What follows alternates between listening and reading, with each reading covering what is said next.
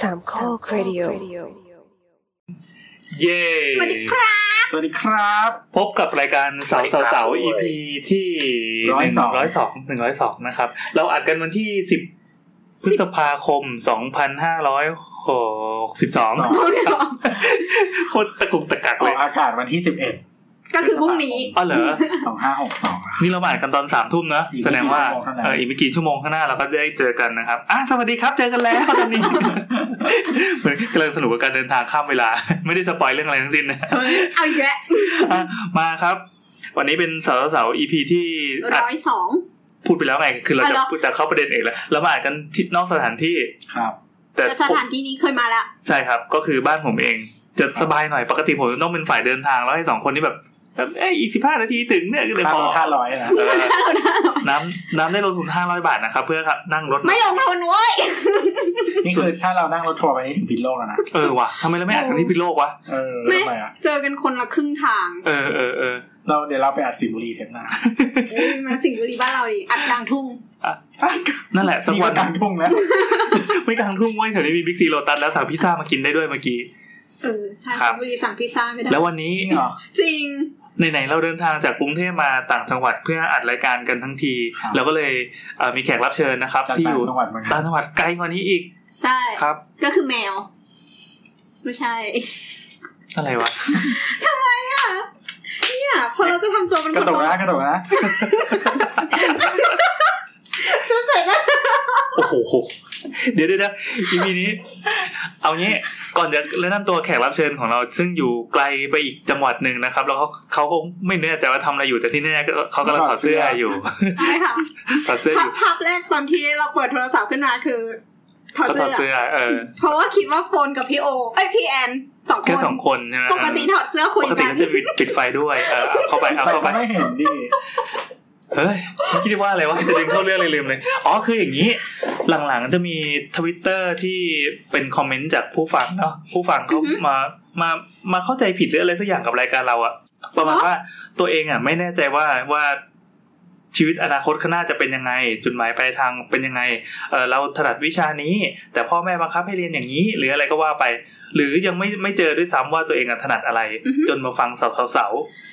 แล้วก็รู้ว่าตัวเองไม่มีค่าอะไรเลย ไม่ใช่เว้ย เขาก็รู้สึกว่า เฮ้ย แบบเราน่าจะโตไปเป็นสถาปนิก น่าจะ น่าจะเก๋ดี เพราะตามแนวทางของพี่ๆ ที่เขาได้อธิบายความดีงามของวิชาชีพ มันดู นี้ไว้ แฮปปี้เนาะในการที่มาพูดถึงวิชาชีพต่างๆก่อน ใช่ นะ ใช่ ใช่ ช่างดีงามอะไรเช่นนี้ ตัวเจ ขอ อ อ่านทวิตนี้นะ อ่านเลยอ่านเลย สาวสาวสาวนับเป็นรายการที่ชอบ มากมากมากมากมากมากมาก ใส่ไม่ สุ เยอะ ด พวก สุ กินดเหรอ สุดสุด ครับ ว่า เยอะมากอ่ะเกินเกินห้าเลยอ่ะ คือตอนแรกอยากเป็นหมอมาโดยตลอด ด้วยความที่สังคมรอบข้างมักจะบอกว่าเด็กเก่งวิทย์คณิต เท่ากับต้องเป็นหมอ เลยคืทำให้ อจะบอ เรา กตัวเองเก่ง ไม่ได้รู้จักอาชีพอื่นเลย ครับ พอมาฟังสาวสาวๆแล้วแบบ เฮ้ย นี่มันเราเลยอ่ะ อ๋อ ชอบมากแบบมากกราบ แต่เขาก็ไม่ได้บอกใช่ไหมว่าเขาอยากเป็นอะไร ไม่เขาก็อยากเป็นหมอเหมือนเดิม บอกว่าอ๋อมีคนเลี้ยงก็ตอบเหมือนกูแล้วโอเค กูมั่นใจขึ้นมา นิดนึงละ กูเหลียวไปเป็นหมอออโถดีกว่าเพราะพวกมึงทำงานนาน ก็คือมารักษาพวกเรานี่เองที่ ครับ ทำงานน่ะ อ่ะ นั่นแหละครับทำให้เรารู้สึกว่า เราทำอะไรพลาดไปสักอย่างแล้วแหละ ใช่คือเราโชว์แต่กูดไซด์มากเกินไป จริงๆเราควรพูด ที่ผ่านมาเราเราแทบจะไม่ได้พูดกูดไซเลยเปล่าวะ ไม่สิเราต้อง เออว่ะมันไม่กูก็ไม่กูดนะ ทำไมจะบอกอะไรจะได้จะได้เตรียมก่อนเราอัดออฟไซด์ก็ได้ยังไงครับ ไม่ไม่ก็ก็มันก็มีหลายอย่างเนาะในพอถึงชั่วโมงทำงานแล้วมันก็ไม่เหมือนคนทั่วไป หมายถึงว่า ไม่ได้เป็นอย่างที่ภาพลักษณ์เรามองออก เอาอย่างนี้อย่างนี้มันจะมีภาพจำอยู่ก็คือ ถ้าเป็นสถาป คือ นิก ไป ปั๊บ ฟังตั้งแต่ตอนหนึ่ง เออไปฟังตั้งแต่ EP หนึ่งเลย ใครที่ฟังแล้วเข้าใจผิดว่าวิชาชีพสถาปนิกนี่มันช่างโอ้ดีงามสวยงามแบบทำอะไรก็แบบสร้างสรรค์สังคมเอออะไรแบบนั้นย้อนกลับไปฟังตั้งแต่ EP หนึ่งที่หน้าปกเป็นรูปนาเดชน์นะครับอันนั้นก็ไปขโมยรูปเข้ามาไม่รู้เขาจะฟ้องเราหรือเปล่า อือฮึ นั่นแหละก็เป็นการอธิบายภาพลักษณ์ของคนที่กำลังเรียนใช่ไหม อือฮึ ว่าว่าเป็นยังไงจะต้องเจอปัญหาอะไรบ้างจะต้องประสบอุปสรรคอะไรบ้างกว่าจะเรียนจบมา แต่นั่นเป็นเพียงก้าวแรก ใช่ เพียงคุณเรียนจบปั๊บทำทีสิทธ์ก็คิดโอ้โหหนักหนาโอดโอยควรคลางใช่ไหม ใช่ด้วยอายุ 20 ต้นๆเราจะคิดว่า เออ นี่คือที่สุด นี่คือที่สุดแล้วกูไม่มีทางเจอหนักกว่านี้แล้วอยากจะบอกว่าถ้าคุณมาทำอาชีพเนี้ยคุณจะได้ทำทีสิทธ์ทุกโปรเจกต์ จะได้ทำทีสิทธิ์ทุกเดือน อ่าทุกเดือนทุกเดือนทุกเดือนเอาเอาหนึ่งปีมียอดเลยหนึ่งเดือน อืม นะครับ และวันนี้ก็จะมี เรียกว่าอะไรเดียวเป็นผู้ผู้มีคุณวุฒิวัยวุฒิที่ผ่านประสบการณ์อะไรแบบเนี้ย มาอย่างยาวนาน อือฮึ เมื่อยิ่งพูดยิ่งแก่วะพี่ เออ จริงๆก็อายุมากกว่าพี่อยู่นิดเดียวเอ ไม่ ง ได้ไม่ต้องอ้าง เอาพี่ยังไม่ได้แนะนำตัวเลยส่งเสียง แล้วเนี่ย นี่คือเขาก็นั่งนั่งรอนั่นไม่เลย อ้าว ถึเหงรอ บทกู นั่นแหละครับ นั่ ก็ งแบบขยับ เปิด ล ตัว ม นานมาก โอเคครับ และก่อนที่จะเปิดตัวนะครับ เราไปฟังเพลงกัน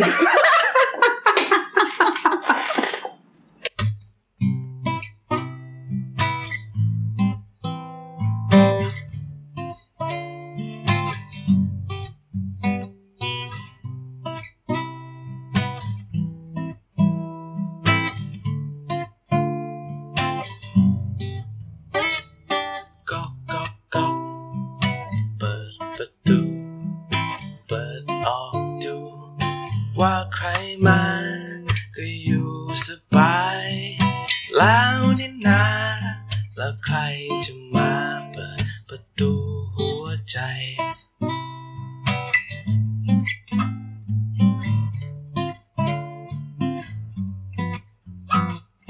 ก๊อกก๊อกก๊อกเปิดประตู เปิดออกดูอ๋อเป็นเธอ ก็อยู่สบายไหม่แล้วเออ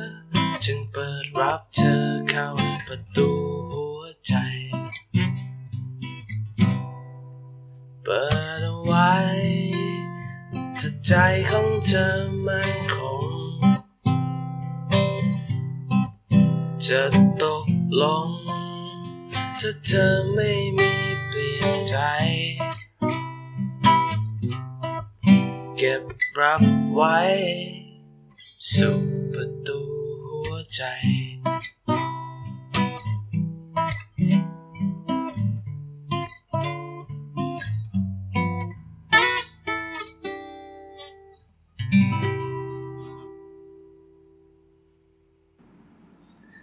ครับ ก็สวัสดีนะครับ แขกรับเชิญครับ สวัสดีครับ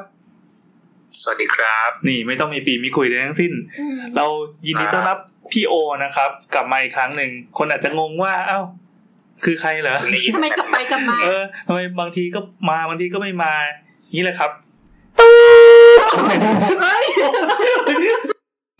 อ่ะกลับมาสู่สถานการณ์ปกตินะครับ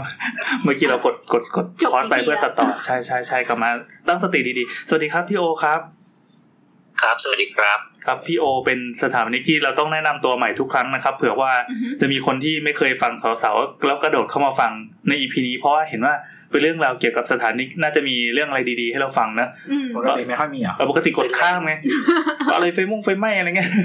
ข้ามไปครับไปอันนี้เป็น EP ถามปัดโดยเฉพาะดังนั้น เราก็เชิญเชิญพี่โอ ซึ่งน่าจะมีเรื่องเล่าอะไรแบบนี้มาเล่าให้เราฟังแหละเราก็เลยตั้งชื่อ EP นี้ว่าอะไรวะ เดี๋ยวค่อยคิดทีหลังไหม เออเดี๋ยวค่อยคิดเดี๋ยวค่อยคิดจะจะปล่อยพวกนี้อยู่แล้วนะ เอ้ยเดี๋ยวค่อยคิด อ่ะโอเค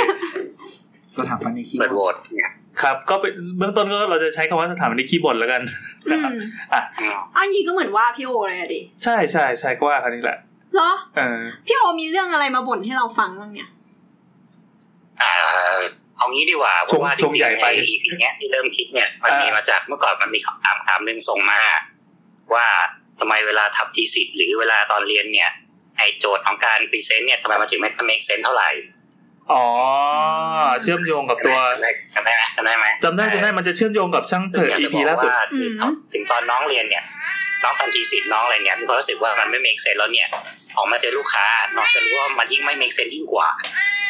ยังไงคะ อืมเพราะอย่างตอนอืม เสียงแมวเสียงแมวไม่มีอะไร เป็นแมวที่ร้องเสียงอุบาทอะ ใช่ไหมเพราะว่าประสบการณ์จากตอนเราทำทีสิทธ์เนี่ย ไม่ว่าจะเป็นกระบวนการที่ว่าไปอ่าโอเค ตั้งแต่ตอนเก็บข้อมูล อือฮึ การไปปรึกษาอาจารย์ท่านนั้นท่านนี้ อือฮึ หรือไม่ก็ไปลองไปคุยไปเปรียบเทียบกับประสบการณ์ที่เพื่อนเจอ มันจะมีอะไรที่ฟังดูแล้วเฮ้ยอะไรวะได้ด้วยเหรอหรือว่า อืม ฟังดูแล้วแบบขมวดคิ้วขมวดคิ้วขมวดคิ้วอะเจอมะ ไม่แต่อย่างน้อยคือคนที่คนที่ให้โจทย์เราแล้วตรวจตรวจแบบของเราเนี่ย เป็นคนที่มีความรู้พื้นฐานทางสถาปัตย์เหมือนเรา เอออ ม เป็นคนมีความรู้เรื่องศิลปะเหมือนเรา ครับ เป็นคนเข้าใจสโคปของเราว่าเราพูดเรื่องเนี้ยเขาหมายถึงเรื่องอะไรอยู่ อืมอืมอืม แต่ เดี๋ยว ลองทำ เดี๋ยวคุยภาษาเดียวกับเรา ลองเราพูดเรื่องลองเราพูดเรื่องง่ายๆแค่คำว่า circulation ลองไปพูดกับแม่ค้าก็ได้ เราไปพูดกับยามก็ได้ลองพูดกับตำรวจจราจรก็ได้เขาก็จะถามว่ามันคืออะไร โอ้ยเขาเก็ตกันหมดเลยพี่ นึกว่าเป็นแบบเอ็มไอโฆษณาของเบนซ์ธนชาติอะที่ชอบเอาคุณลุงคุณป้ามาพูดด้วยศัพท์ยากๆทางวิชาการเลย อะครับ นั่นแหละเออแล้วก็จะกลายเป็นว่าทำไมแล้วแบบเขาบอกเราต้องเป็นสิบเปอร์เซ็นต์นะครับเนี่ยถ้าบดเป็นกับอาจารย์ตรวจแบบแล้วก็จะบอกว่าอ๋อโอเค คุณทำได้ถูกแล้วอย่างเงี้ยแต่ถ้าเป็นแบบเจ้าของบ้านธรรมดาคนทั่วไปก็จะบอกว่าอะไรคือ circulation หอทางเดิน ผมเจอไม่ได้สิบเปอร์เซ็นต์นะครับทำไมต้องสิบเปอร์เซ็นต์ห้าไม่ได้เหรอยี่สิบไม่ได้เหรอครับ อืม ได้เหรอไม่มีไม่ได้เหรอเนี่ย อ่า ไม่ออกอ่า เพราะฉะนั้นก็คือว่าก็เลยอยากทำ EP นี้มาว่า เวลาพอเราเรียนจบมาจริงๆการเป็นสถาปนิกเนี่ย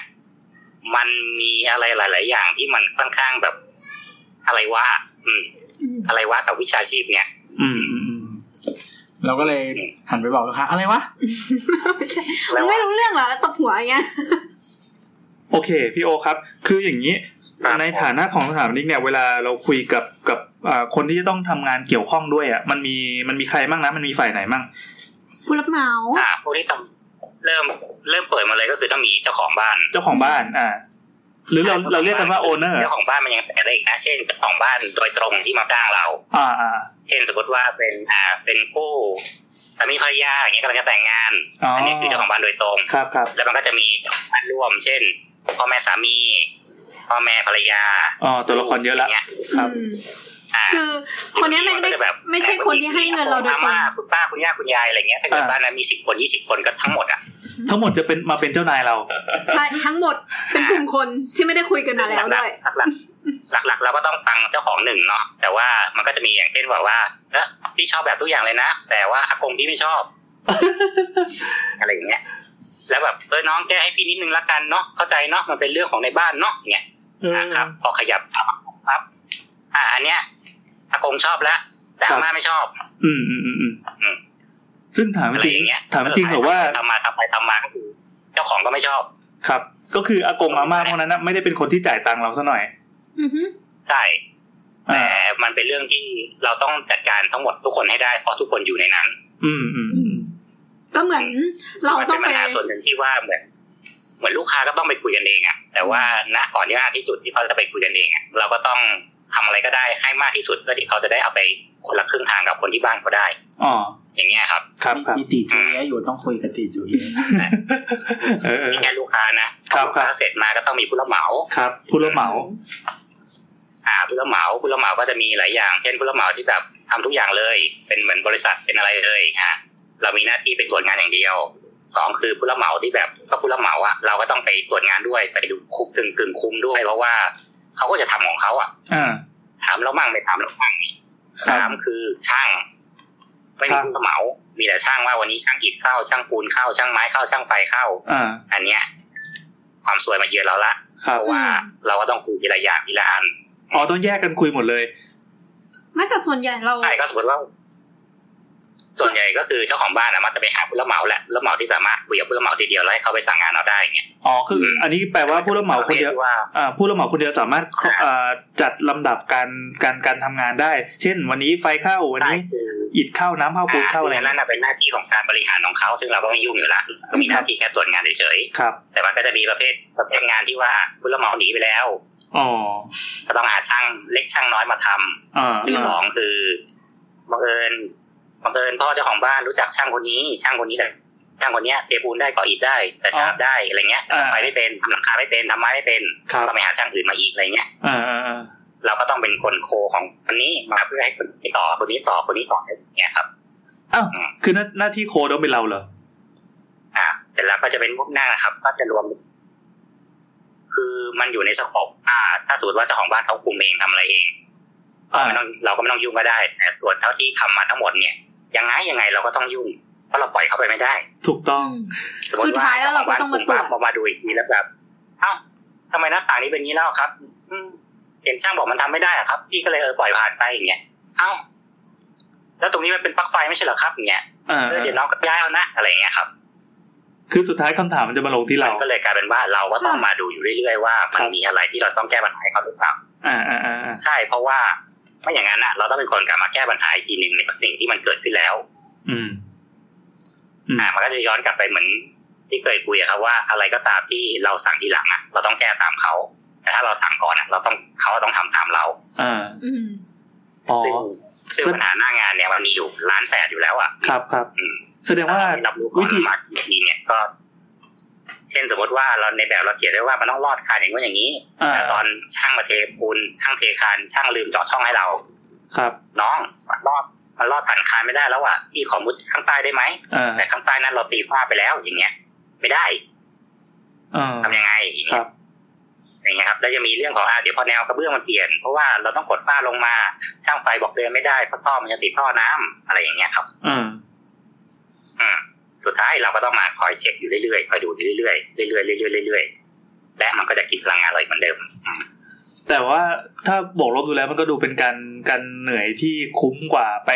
เราไม่เป็นคนประสานเองแล้วมันเกิดปัญหาแล้วเราจะต้องคอยมาตามน้ำตามเช็ดอย่างนี้ใช่ไหมครับ ก็มีสองมีสองอย่างครับ คือเราขายแบบอย่างเดียวแล้วก็บายบาย อ๋อ ไม่ยุ่งกับสองคือ ผมมาตรวจเป็นระยะนะ อะไรผิดผมก็บอกสั่งแก้แก้แก้นะ อ่าอ่า ก็ต้องให้ได้ตามนี้นะแต่ผมไม่แก้กว่านี้นะไม่งั้นต้องเสียตังค่าปรึกษานะอะไรอย่างเงี้ยครับ อ๋อมีครับผมครับ คนเขาเขาจะมีการบริการของตัวเองแค่ไหน ซึ่งส่วนใหญ่ถ้าเขาโปรเทคตัวเองก็คือว่าเขาจะรับผิดชอบแค่ตามแบบเท่านั้น ถ้าอะไรที่ทำไม่ได้ตามแบบเนี่ยเสียตังค์ ครับ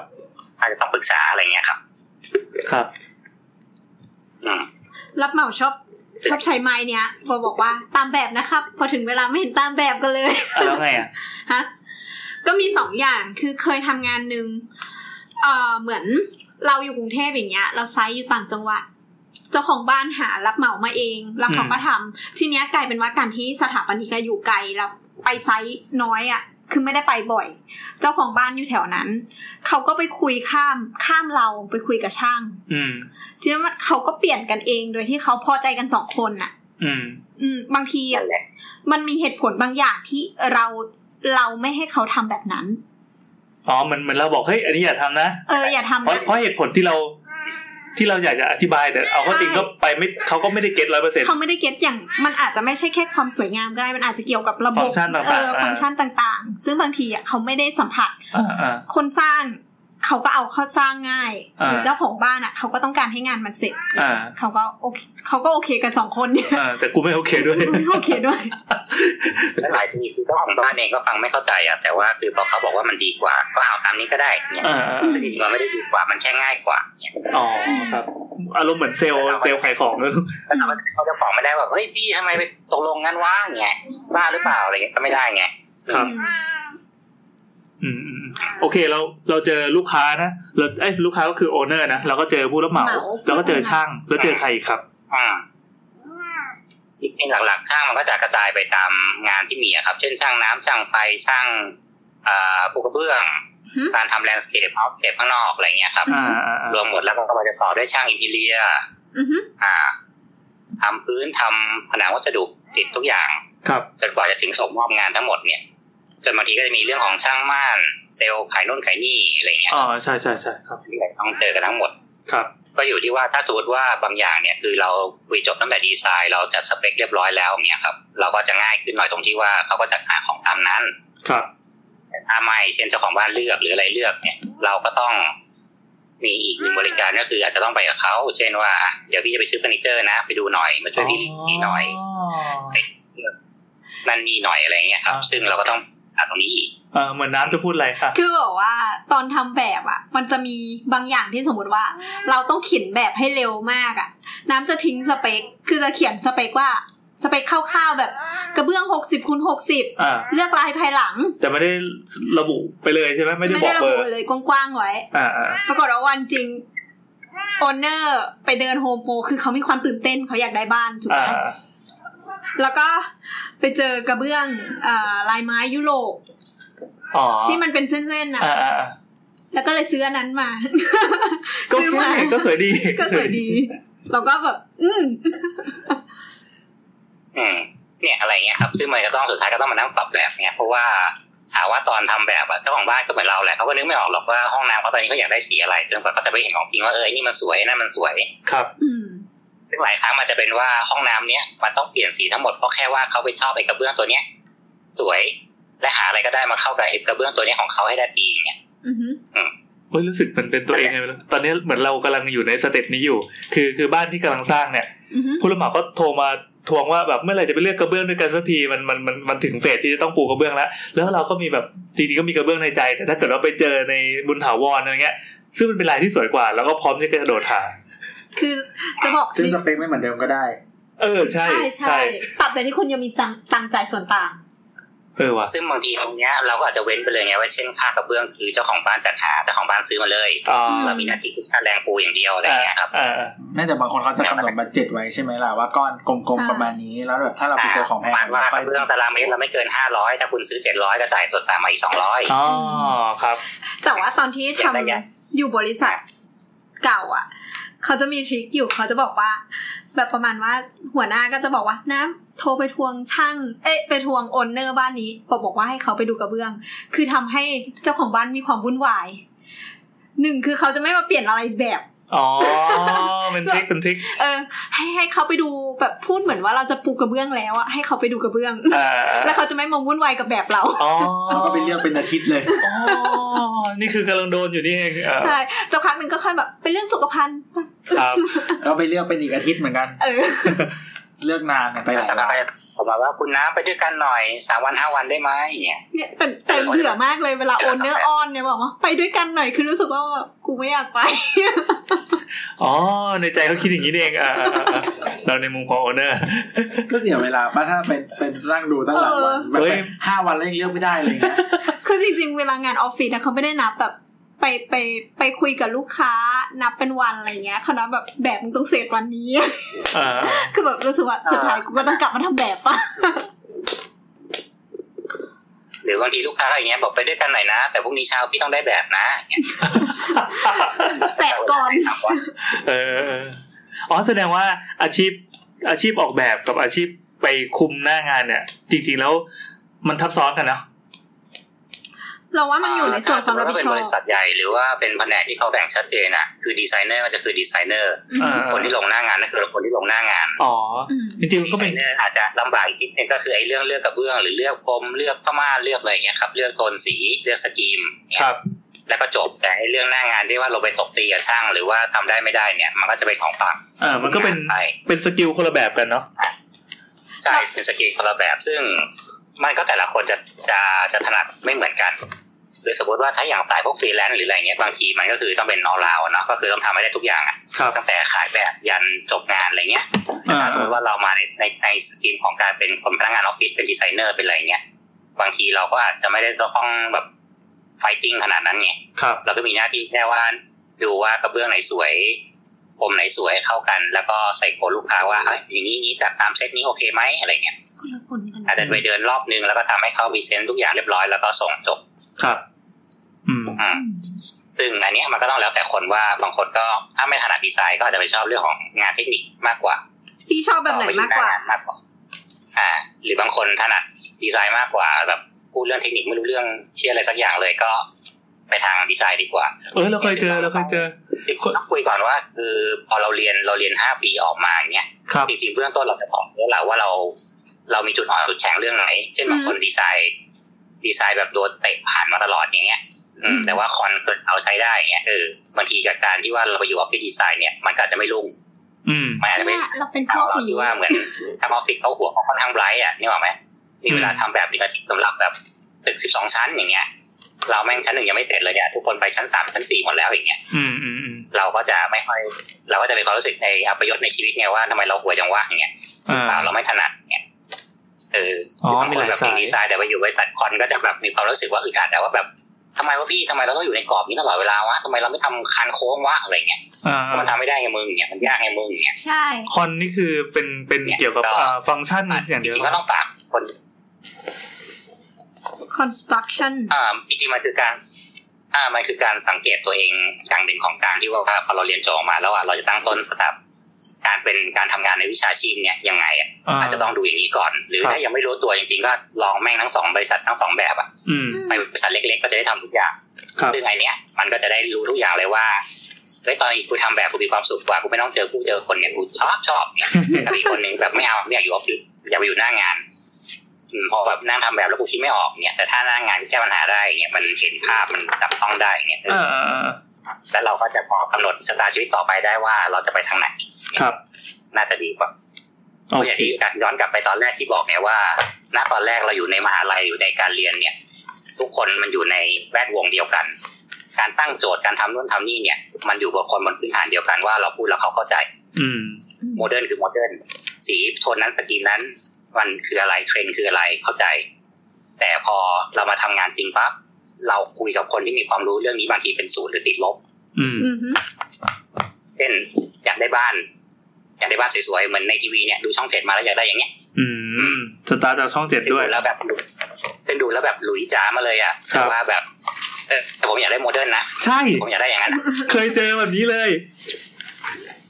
อ่ะพี่เอาไงนะเอาอีกทีดิเนี่ย เอาก็บ้านโมเดิร์นธนาคารกสิกร เอา ไทย ไม่ใช่เหรอเนี่ย ขอแบบมีห้องแบบสีทองด้วยนะเนี่ยแต่ขอเป็นโมเดิร์นนะ ครับ ทองโมเดิร์นครับ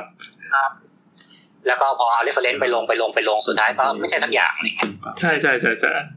ความเข้าใจของคำศัพท์ก็ต่างกันละ ใช่ใช่ พอดีไซน์จนหรือพอดีไซน์จนเสร็จแล้วอย่างเงี้ยกลายเป็นว่าเขาไปเห็นหนังเรื่องใหม่มา แล้วบอกว่าเอ้ยน้องไม่เอาละพี่อยากได้แบบเนี้ย อืมอืม อืม อันนี้ผมก็เป็นอยู่ นี่ไงโมเดิร์นเรามีสีทอง ซึ่ง ซึ่งอันเนี้ยก็กลายเป็นว่าคือแบบ มันมันยิ่งกว่าเนี่ยกับการที่ว่ามันเราเคยเรียนมาแล้วแบบ พอเราพูดทฤษฎีอะไรปั๊บแล้วแบบไม่รู้เรื่องน้องพูดภาษาคนมาเลยอย่างเงี้ย อืม เออ มันก็คือความอะไรวะอย่างหนึ่งที่แบบว่าแล้ว แล้วคือยังไงเนี่ยสุดท้ายคำว่าโมเดิร์นของพี่คืออ๋อมันเป็นหลุยที่มันไม่ได้หลุยจ๋าแต่ว่าไทยโมเดิร์นเส้นเรียบๆคมๆแบบโค้งๆอะไรเงี้ยไม่ใช่ไม่เอา ม เอาแค่ว่ามันเป็นหลุยที่มันไม่ได้แบบมีลายกระหนกเอาเป็นหลุยตรงๆเฉยๆแต่ขอเป็นหลุยอย่างเงี้ย อ่าอ่าสื่อสารกันให้เข้าใจก่อน อืม อ่า ซึ่งมันก็เลยเหนื่อยเราตรงที่ว่าเราก็ต้องทำเรฟเลนเยอะขึ้น อืม เราจะต้องมานั่งเรียงลำดับทุกอย่างเลยว่า เอาโมเดิร์นอันนี้หนึ่งถึงสิบที่ให้คะแนนเท่าไหร่หลุยอันนี้หนึ่งถึงสิบที่ให้คะแนนเท่าไหร่ โอ้ อันนี้เท่าไหร่อย่างเงี้ยครับ ครับ เนี่ยเห็นว่าแค่แค่คุยแล้วก็ยากแล้วอะแล้วยิ่งถ้าอย่างที่บอกว่าพอไปโจทย์มันที่เคยพูดเมื่อกี้ว่าแบบอ่ะนี่แค่เจ้าของบ้านคุณพ่อคนเดียวนะพอเจอคนแม่มาอย่างเงี้ยเฮ้ยแต่แม่อยากได้แบบเอเชียนช็อปปิคอลลูกแบบรีสอร์ทอะไรเงี้ย ไม่แม่พูดศัพท์ยากจัง แม่ดูมีความรู้จังเลย แม่ไปเอามาจากไหนเนี่ย เนี่ยยกตัวอย่างแบบ แม่แม่เปิดบ้านแล้วสวยแล้วมึงเจอพอดี แม่ ลูก แต่แม่อยากได้อารมณ์รีสอร์ทบาหลีไปแล้วอย่างเงี้ย อ๋อครับ พอโมเดิร์นนะแม่บาหลี ยัง นะ ไงอะ โอเคโอเค เออเนี่ยครับ ซึ่งสุดท้ายเราก็ต้องหัดคอมโพไมซ์ให้ได้ว่า แล้วสุดท้ายเราจะบีบมันลงมันยังไง เพื่อให้มันจบตรงเนี้ย อืม ในงบเท่านี้ด้วยอะไรอย่างเงี้ย ใช่ งบด้วย มันจะกลายเป็น คีย์หลักคือเงิน เออซึ่งสุดท้ายมันจะกลายเป็นโจทย์ที่ไม่เซนที่มาตอนเรียนอีกอย่างเนี่ยทำใจไว้ได้เลยอย่างเงี้ย ครับ ว่าบอกว่าตอนเรียนไม่เมคเซนแล้วอย่างเงี้ยตอนมาทำงานยิ่งไม่เมคเซนยิ่งกว่า อะไรก็แต่มันต้องทำไม่ได้อย่างเงี้ยครับ ครับครับ อืม อ่ะ เนี่ยนี่ก็คือแค่ในขั้นของลูกค้า ครับ ถ้าเป็นลูกค้าเป็นบริษัทใหญ่ ๆ เป็นงานใหญ่ ๆ มันแบบ ต้องเล่งหูหลุด แต่ก็งานดีไซน์หรืออะไรต้องมาการโคกับคนอื่นการทำงานในการเป็นทีมอะไรเงี้ยมันก็ต้องมาอีก อืมอืมอืม เนี่ยซึ่งสุดท้ายเราอาจจะต้องมีการคุยกันมากขึ้นเช่นตอนเรียนเราทำคนเดียวอะเราไม่ต้องคุยกับใครไง อืม แต่นี่กลารว่าเราต้องคุยกับทีมแล้วแบบ ถ้าทีมไปอีกทางเราไปอีกทางอะเราทำยังไงเราถึงจะกลับมาให้ได้ หรือทำยังไงเราถึงต้องนำทีมไอ้เนี้ยให้ได้อย่างที่เราต้องการเนี่ย อืมอืมอืม เนี่ยมันก็เป็นสิ่งที่มันจะต้องมาหัดเพิ่มอีก เข้าไปอีก อืม เอ้ยอันนี้เคแค่แค่ขั้นตอนการออกแบบใช่ไหม อ่าเพราะว่าล่าสุดที่เนี่ยที่นั่งบนในทวิตเตอร์ว่าอาทิตย์สองอาทิตย์ก่อนครับ พี่บนตลอดครับ พี่บนต ลอดพี่ไม่ได้พูดข้างบน แล้ว แล้วลูกค้าบอกว่า อยากได้อะไรก็ไม่รู้ อยากได้แบบไหนก็ไม่รู้สีไหนก็ไม่ โค รู้ ตรน่ากลัวเลยนะ อ่า เพราะมันแปลว่าเราต้องแสดงเสนอสิ่งที่ทำให้เขาถูกใจ า ซึ่งเราไม่มีข้อมูลเบื้องต้นเลย เราเข้าใจคนที่มีแฟนจะเข้าใจครับ กินอะไรก็ได้ อ่ะเหรอ อ่ากินอะไรก็ได้ที่กูชอบ แต่กูไม่รู้นะกูชอบอะไร เออ มึงไปหามา ไม่กูไม่รู้ว่ากูชอบอะไร แต่กูรู้ว่ากูไม่ชอบอะไร แต่มึงเสนอสิ่งที่กูชอบมา แต่กูบอกว่ากินอะไรก็ได้ ใช่แล้วเดี๋ยวพอมึงเสนอมาเดี๋ยวกูรู้เองว่าชอบไม่ชอบ นกันมึงจงไล่มาลงไล่ในสิ่งที่กูชอบอ่ะเดี๋ยวกูจะตัดสินใจเองว่าในลำดับสิบอย่างที่มึงว่ามากูอยากกินอะไร เออ แต่กูไม่อยากใช้ความคิดตอนเนี้ยว่ากูอยากกินอะไร ครับ ซึ่งเนี่ยใช้เวลาประมาณหนึ่งเดือนในการแค่หา reference นะ อืม และได้ reference ที่ปฏิดปะต่อมาแล้วพอกล้อมแกล้มได้ว่าจะใช่ แต่ก็ยังไม่รู้ว่าจะใช่หรือเปล่า อ่า อ่า ซึ่งถามว่างานแบบเนี้ยบางทีคือตอนแรกสมมติว่าเราคิดค่าแบบที่โน่นที่นี่ไปแล้วเนี้ยเราไม่มีทาง cover ได้หรอกนะว่าเขาจะเป็นอย่างเงี้ย ใช่ เออเนอะ อ่า ซึ่งมันซึ่งมันจะมีหลายหลายบริษัทหรือหลายที่เขาจะกำหนดว่าสมมติว่าเฮ้ยผมจะปรับแบบแค่ช่วงหา reference เนี่ยให้แค่สักสองสามรอบนะ อ่า หลังจากนั้นผมคิดตังค์แล้วนะอย่างเงี้ยซึ่งบางคนมันทำไม่ได้ไง เออเออเออ ก็ที่มึงเสนอมาทั้งสองสามอาทิตย์เนี่ยกูก็ยังไม่โดนสักอันเงี้ย อืม เออ แล้วแม่งโคตรเหนื่อยเลยนะทำเรื่องอย่างเงี้ย อืม เหมือนตอนเราทำ proposal ตอนทำทีสี่อะ ทำไม ทำเต็มๆสี่เดือน นั่นคือช่วงเวลาที่ผมร่วงเยอะที่สุดแล้ว ระบนมันทำกี่ปีอะ โบนี่ร่วงสตาร์ทร่วงแต่ปีสองอะ ปีหนึ่งปีหนึ่งปีหนึ่งยังมีผมหนาอยู่ ซึ่งเนี่ยการทำทีสิทธิ์อะไรไปก็ยังคือเป็นเป็นตัวเราไงที่เราจะกำหนด proposal ใช่ เองว่าเราอยากได้อะไร อ่าอ่าอ่า ใช่ เราตั้งโจทย์ของเราเองขึ้นมาแต่นี่คือมันไม่มีโจทย์อ่ะ อืมอืม มันเหมือนจงออกแบบจงออกแบบตึกยังไงก็ได้ อะไรก็ได้ยังไงก็ได้เพื่อให้เราสบายใจอย่างเงี้ย เออ อืม เออ สยองแล้ว แต่ อะ งบตอนเนี้ยเออน่ากลัวไหมล่ะเนี่ย น่ากลัวครับ ซึ่งซึ่งมันก็มีหลายคนที่สุดท้ายบางทีคือมันจบงานไม่ได้ หรือบางทีที่เขาบอกตามลิกทิ้งงานก็อาจจะเป็นเพราะอะไรอย่างเงี้ย อ่า ก็คือสุดท้ายเจ้าของบ้านก็ไม่รู้อะไรอยู่ดีว่าทำมาสิบรอบแล้วก็ไม่ใช่แล้วแบบไม่ไหวแล้วว่าพี่เอาค่าแบบเท่านี้อะไรอย่างเงี้ย มันมันเป็นความเหนื่อยที่ไม่เห็นอนาคตด้วยอะมันเป็นความเหนื่อยแบ ใช่ บ ซึ่งมัน เขาแม่งไม่เอาหมดเลยยังไงได้วะ นั่นแหะซึ่งถามว่าเป็นความผิดเขาไหมก็คงไม่อ่ะ อืม ครับ เป็นความผิดเราไหมก็คงไม่มันก็ ใช่ ควรเรา ใช่ ทิศทางซึ่งมันอาจจะต้องมีการคุยกันให้มากขึ้นอย่างเงี้ยอืม อืม หรือบางคนก็ถูกยัดเยียดแบบมาเลยว่าแบบผมคิดแล้วแบบนี้ถ้าพี่ไม่เอาไปในสองปีผมจะคิดตังค์พี่แล้วก็อ้าวกูเอาก็ได้อย่างเงี้ย อ่าอ่า แต่ก็ไม่ได้ชอบอย่างเงี้ ครับยแล้วพอทำจริงก็จะขอแก้นั่นแก้นี่ ใช่ มันก็ ถูก เรื่องของปัญหาในการก่อสร้างต่อไป ซึ่งพอมัน ว่าสร้าง ซึ่งเขาตกลงเอาแบบเนี้ย โดยที่เขาไม่ได้แบบร้อยเปอร์เซ็นกับมันอะมันจะทำให้เขายังยังหาไอเดียใหม่ๆอยู่ตลอดเวลา และในกระบวนการที่สร้างบ้านหลังหนึ่งอะมันไม่ใช่แค่แบบปีหนึ่งแล้วจบบางทีมันก็นานหลายเดือนไงแล้วเกิดแบบทำไปแปดสิบเปอร์เซ็นแล้วเกิดแบบ อยากเปลี่ยนใหม่อะไรอย่างเงี้ย แล้วพร้อมจ่ายต่อให้พร้อมจ่ายแม่งก็ยังเหนื่อยเราอยู่ดี นี่นี่คนทำงานรู้สึกอย่างนี้ใช่ไหม คือเราอ่ะ ตอนนี้เราเป็นโอเนอร์ที่แบบนั้นอยู่ คุณรู้สึกบาปอ่ะ ซึ่งซึ่งอย่างเงี้ยว่าแบบว่าตอนทำใช่ไหมคือในแบบมันเป็นอย่างเงี้ยแต่พอเราแบบเห็นเห็นสเปซจริงแล้วแบบเฮ้ยพี่ไม่คิดว่าห้องมันจะใหญ่ขนาดนี้น้องกั้นให้หน่อยได้ไหมน้องเพิ่มนั่นหน่อยได้ไหมน้องตัดนี่หน่อยได้ไหมอะไรเงี้ย มันก็ต้องมีการปรับทุกอย่างใหม่หมดอย่างนี้ไงแล้วก็คือพอช่างพอช่างผู้รับเหมาบอกว่าเฮ้ยมันนานไปแล้วว่าน้องหนึ่งอาทิตย์เนี่ยช่างพี่ไม่มีอะไรทำเลยอย่างเงี้ยถ้าอีกอาทิตย์หนึงยังไม่ได้พี่ย้ายไปไซต์อื่นแล้วนะ อื อื ม ม แต่จะ ครา ส ว ม นี้ มุติว่า ระยำก็จะไปเกิดกับผู้รับเหมาต่อละเนี่ย เออสมมติว่าผมเป็นโอเนอร์ แล้ว อะ ใคจะทำงานละ พี่โอผมเป็นโอเนอร์แล้วผมเห็นว่า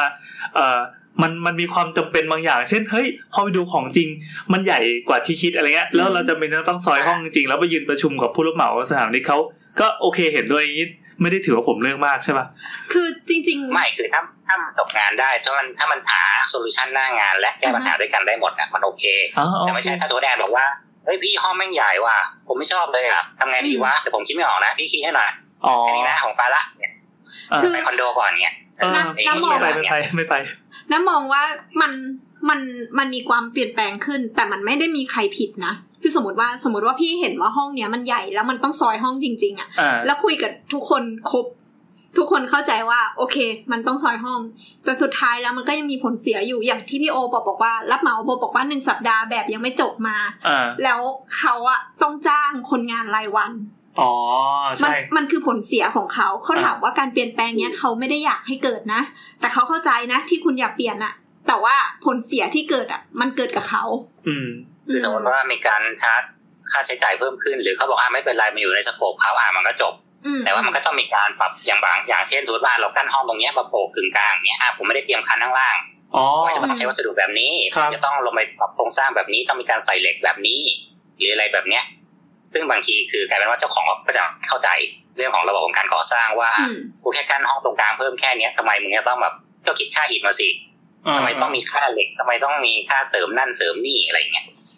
อืมอืมอืมอืม เออ ซึ่งตรงเนี้ยถ้าสมมติว่ามันคุยกันจบได้หน้างานโดยที่ทุกคนเข้าใจตรงกันอ่ะ มันก็ไม่มีปัญหาหรอกเพราะทุกที่อ่ะ มันไม่มีที่ไหนเลยที่ทำแบบหนึ่งหรอกหนึ่งร้อยเปอร์เซ็นต์ออกมาแล้วหน้างานจะได้อย่างนั้นหนึ่งร้อยเปอร์เซ็นต์ที่ต้องปรับหมด บางที่แบบทำได้ตามแบบจริงประมาณสามสิบสี่สิบเปอร์เซ็นต์ด้วยซ้ อืม อืม ำมันต้องบอกว่าเห็นในแบบ คือเออ เห็นในรูปสวยดี มันดูกว้างอย่างนี้เนาะ ครับ พอไปดูหน้างานจริงไอ้ห่าก็ใช่สิในตีบมึงดึงตีบนี่เนี่ย อ๋อ ปรับกล้องให้มันกินเลนส์ให้มันแบบมันเลนส์วายอ่ะให้มันกว้าง อ่า เพราะว่าหน้างานจริงแบบเอาเนี้ยซอกดูหนูอย่างเงี้ยไม่เอาจิบทุบรวมได้ไหมอะไรได้ไหมอย่างเงี้ยมันต้องมีอยู่แล้วเอา โอเคครับ บางทีผู้รับเหมาเขาจะชาร์จพวกเนี้ยอยู่ในค่าค่าค่าคำค่าดำเนินการของเขาตั้งแต่แรกอยู่แล้ว อืมซึ่งค่าดำเนินการนี่มันมันดูเป็นค่าฟิกคอร์สยังไงไม่รู้ ดูเหมือนถ้ายิ่งมีความยุ่งยากมากเท่าไหร่มันก็มันก็จะไปกินส่วนกำไรของเขาใช่ไหม อืม อ่าซึ่งส่วนใหญ่ก็คือว่าหนึ่งในรายการวัสดุที่เขาเสนอมาในนั้นบวกกำไรอยู่อย่างน้อยสิบเซนอยู่แล้ว อ่าอ่า สองค่าดำเนินการคือค่ากินเปล่าของเขาอยู่แล้วนี่คือค่าแรงผู้รับเหมา อืม ค่าดำเนินการ ครับ และบางที่ก็จะมีการบวก 10%ด้วยเป็นค่ากำไร อันนี้คือบอกชัดๆเลยว่ากูจะกินเงินตรงนี้ อ่า เพราะฉะนั้นถ้าเอาจริงๆ ในการทำงานหนึ่งครั้งผู้รับเหมาจะได้เงินประมาณถึง 30ถึง40% โอ้ จากการทำงาน ครับ แต่เขาก็จะมีค่าใช้จ่ายอย่างเช่นบางทีเขาจะต้องเสียภาษีในแต่ละเดือนในเรื่องของการที่ว่าเขาได้รับเงินเท่านี้เท่านี้อะไรอย่างเงี้ย อ่า มีมันก็มีอยู่ซึ่งเขาก็ต้อง cover พวกนี้หรือสองก็คือ ในกรณีแบบเนี้ยเช่นว่าเออไม่เอาห้องนี้ละทุบตรงนี้เปลี่ยนใหม่ทำนั่นทำนี่ต่อไฟเพิ่มต่อน้ำเพิ่มอ่ะผมไม่คิดละกัน เพราะว่าเขา cover ตรงนี้ไว้อยู่แล้ว อ่า อืม ครับ มันเป็นค่ามันเป็นค่ายกการดของเขาอ่ะบางคนการดสูงหน่อยก็คิดแพงหน่อย แต่ก็แก้อะไรก็ได้ บางคนแบบอ่ะถูกๆแต่แบบไว้ยพี่ทุบกระเบื้องเหรอไม่ได้อ่ะ แบบมันเข้าเนื้อผมแล้วอ่ะพี่ต้องจ่ายเพิ่มนะ อืมอืมอันนี้แล้วแต่ความโปรของผู้รับเหมาเนาะ อืม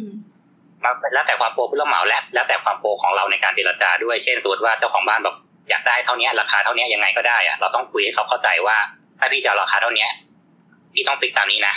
อ่า ถ้าพี่ดินพี่ต้องจ่ายนะ อ่า ไม่ใช่ว่าแบบอ๋อได้ครับได้ครับเดี๋ยวไปเปลี่ยนหน้างานเอาครับเราพูดอย่างนี้ไปเสร็จพอไปถึงหน้างานเสร็จปั๊บเหมือนบีบเขาผู้รับเหมาอะว่าแบบเฮ้ยพี่ทุกเปลี่ยนให้ผมหน่อยดีเนี่ยเฮ้ยน้องพี่ตัดให้น้องเอาได้ราคาเท่านี้แล้วนะน้องพี่เปลี่ยนให้ไม่ได้แล้วนะไม่งั้นพี่ต้องหักกำไรตัวเองแล้วนะแล้วทำไมพี่ต้องหักกำไรให้น้องด้วยวะเนี่ย อ่าอ่า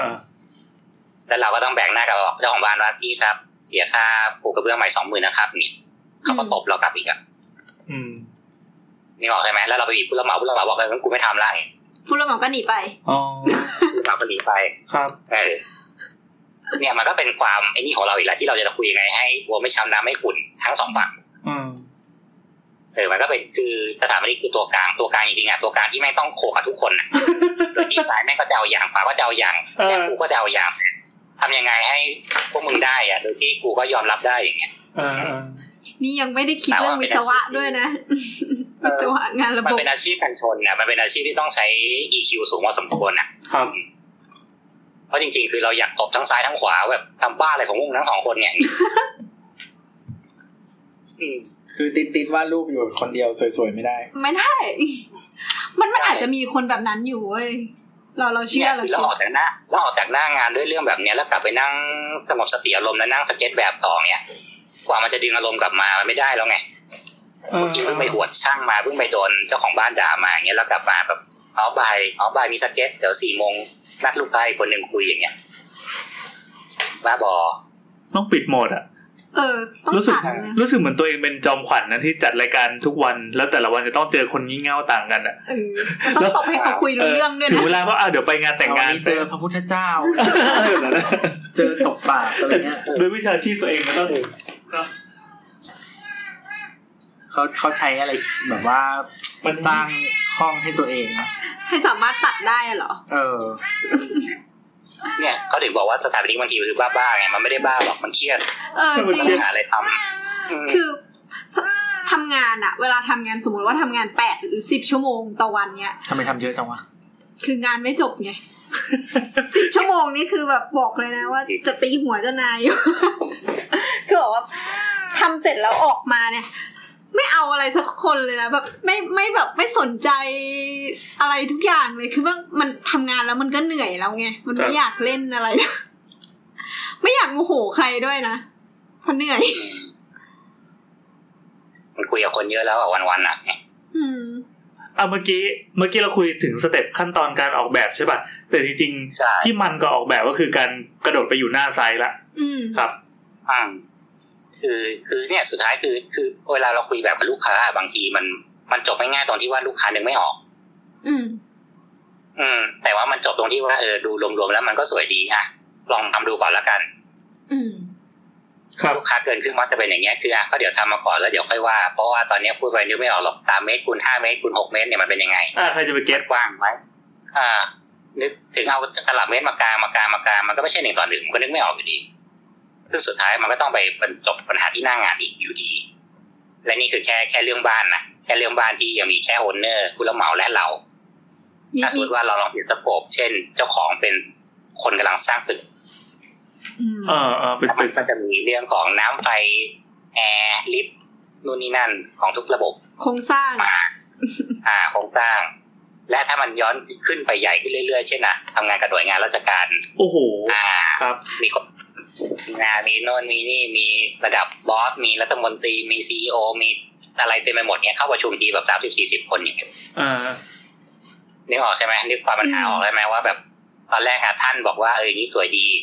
แต่พอไปดูหน้างานท่านบอกว่าไม่ชอบสักอย่างเลย อืม แต่ผู้รับเหมาก็บอกว่าพี่ครับ ผมมีเวลาอีกแค่สองเดือนถ้าเรียนหลังจากนั้นผมโดนปรับวันละแสน โอ้โห ใช่ใช่ พี่สามารถปรับงานนั่งหมดให้ผมเนี่ยภายในเวลาสามวันได้ไหมอย่างเงี้ย ก็คือโยนระเบิดมาให้เรา ก็ต้องไปเราอีกอยู่ดีไงซึ่งเรา อ่า ก็ต้องไปหาท่านว่าท่านครับ ท่านมีเวลาไหมครับ เฮ้ มาย ขอปรับแบบตรงนั้นนะครับเนี่ย คือคน ท่าน ดิว บอกว่าอ๋อเดี๋ยวผมจะไปยุโรปอีกเจ็ดวันเนี่ย โอ้โห ใช่บอสร้านบอสแม่งชอบอย่างนี้ตลอดเลย มีอะไรคุยกับเลขาเอานะไอ้เลขามึงจะคุยได้ยังไงเล่า เอ เนี่ย อเออเออ เออแล้วเราก็ต้องไปหาผู้รับเหมาว่าพี่ครับงั้นเราไปทำชั้นอื่นก่อนไหมครับ เออ เราต้องไปจัดการงานสสเต็ปต่อไปยังไงของเรา โดยที่ก็ต้องไปดึงเรื่องของ Project Management มาคุยกันอีกว่า เราจะโยกไอ้ตำแหน่งตรงเนี้ยไปตรงไหนได้บ้าง ครับ อืม ซึ่งถามว่าไอ้ปัญหาอย่างเงี้ยมันมีบ่อยไหมบ่อยมาก และการทำงานกับราชการส่วนใหญ่จะเป็นอย่างนี้ หลายครั้งจะเป็นอย่างนี้ ยิ่งถ้าคณะกรรมการตรวจการจ้างมีหลายคน โอ้ เช่นสมมติว่าตอนแรกบอสอยู่บอสอยากได้อย่างนี้ ทุกคนจะบอกว่าโอเคครับตามนี้ แต่วันนั้นบอสไม่อยู่บอสไปประชุมเมืองนอกอีกสักเดือนหนึ่งจะกลับมา ต้องมีรองคนที่หนึ่งรองคนที่สองและสามและสี่เป็นคนตรวจงาน อืม อ่าสี่คนนี้ก็จะแย่งกันเอาหน้าแล้วว่า คนที่หนึ่งบอกว่าสวยคนที่สองบอกไม่เอา คนที่สามบอกไม่เอาคนที่สี่บอกได้อ่ะสองสองแล้วนะนี่แล้วแก้ไงครับ เนี่ย ไม่รู้แต่ถ้าแบบนี้ผมไม่เอาเนี่ยแล้วก็เดินออกห้องไป คือพูดจริง ๆ นะพูดเรื่องนี้แล้วเครียดมาก แล้วเราก็ต้องไป เคยทำงานกับราชการ สองสามและสี่เพื่อให้จบงานให้ได้อ่ะ เออ แล้วพอ เออ เราตอนล็อบบี้เสร็จปุ๊บจบเสร็จปั๊บลาสปอตกลับมาแล้วบอกว่าใครเป็นคนเปลี่ยนแบบผมอยากได้แบบเดิ ม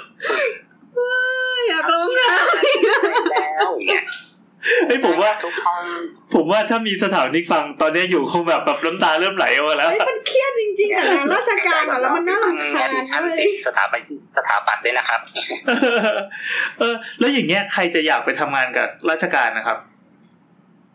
มันมีหลาย ๆ อย่างที่มันโอเคครับ เช่น ราชการไม่เคยเบี้ยวงานไม่ไม่เคยเบี้ยวเงินอยู่แล้ว ใช่ใช่ อ๋อ ราชการไม่เคยทิ้ง คือ ต่อ มีคนเคยพูดบอกว่า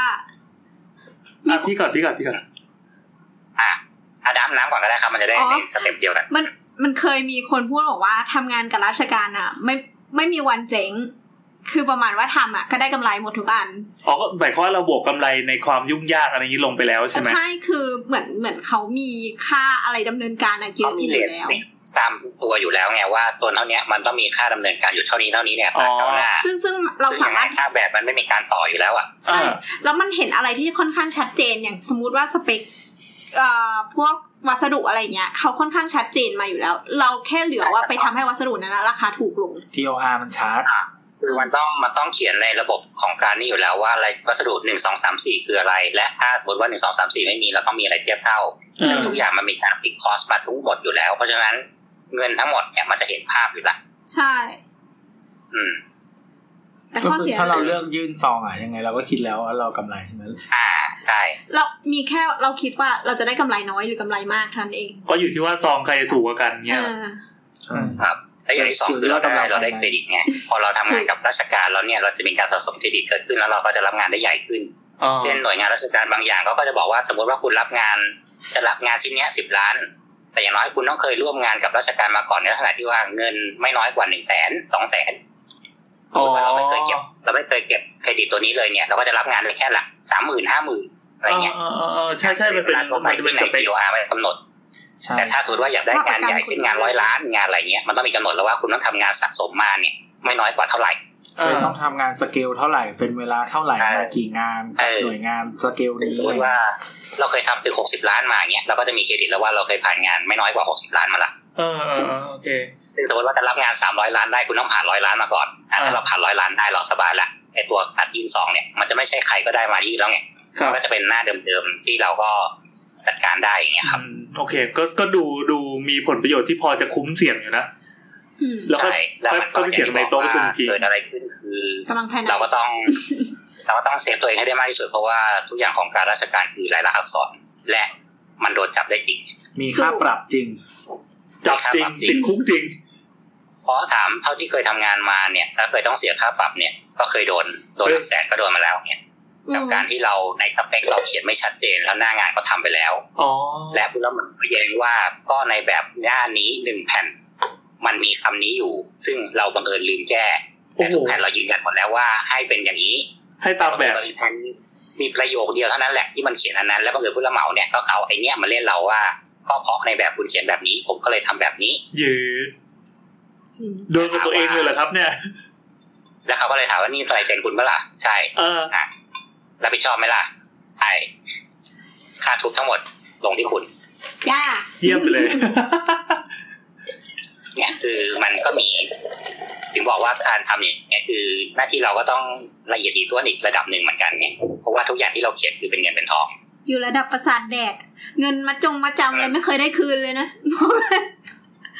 ใช่ไม่ได้ เส้นเราเผลอแบบเขียนลงไปเป็นผนังสองเส้นอย่างเงี้ยเราลืมลบเส้นหลังออกเงี้ยพอไป อืม ถึงหน้างานเสร็จมันก่อสองเส้นเรียบร้อยแล้วอ่ะแล้วเราจะกลับมาเอาเส้นเดียวเงี้ยมันต้องทุบใหม่หมดเนี่ยมันก็ต้องกินเงินเราแล้วอ่ะ ครับ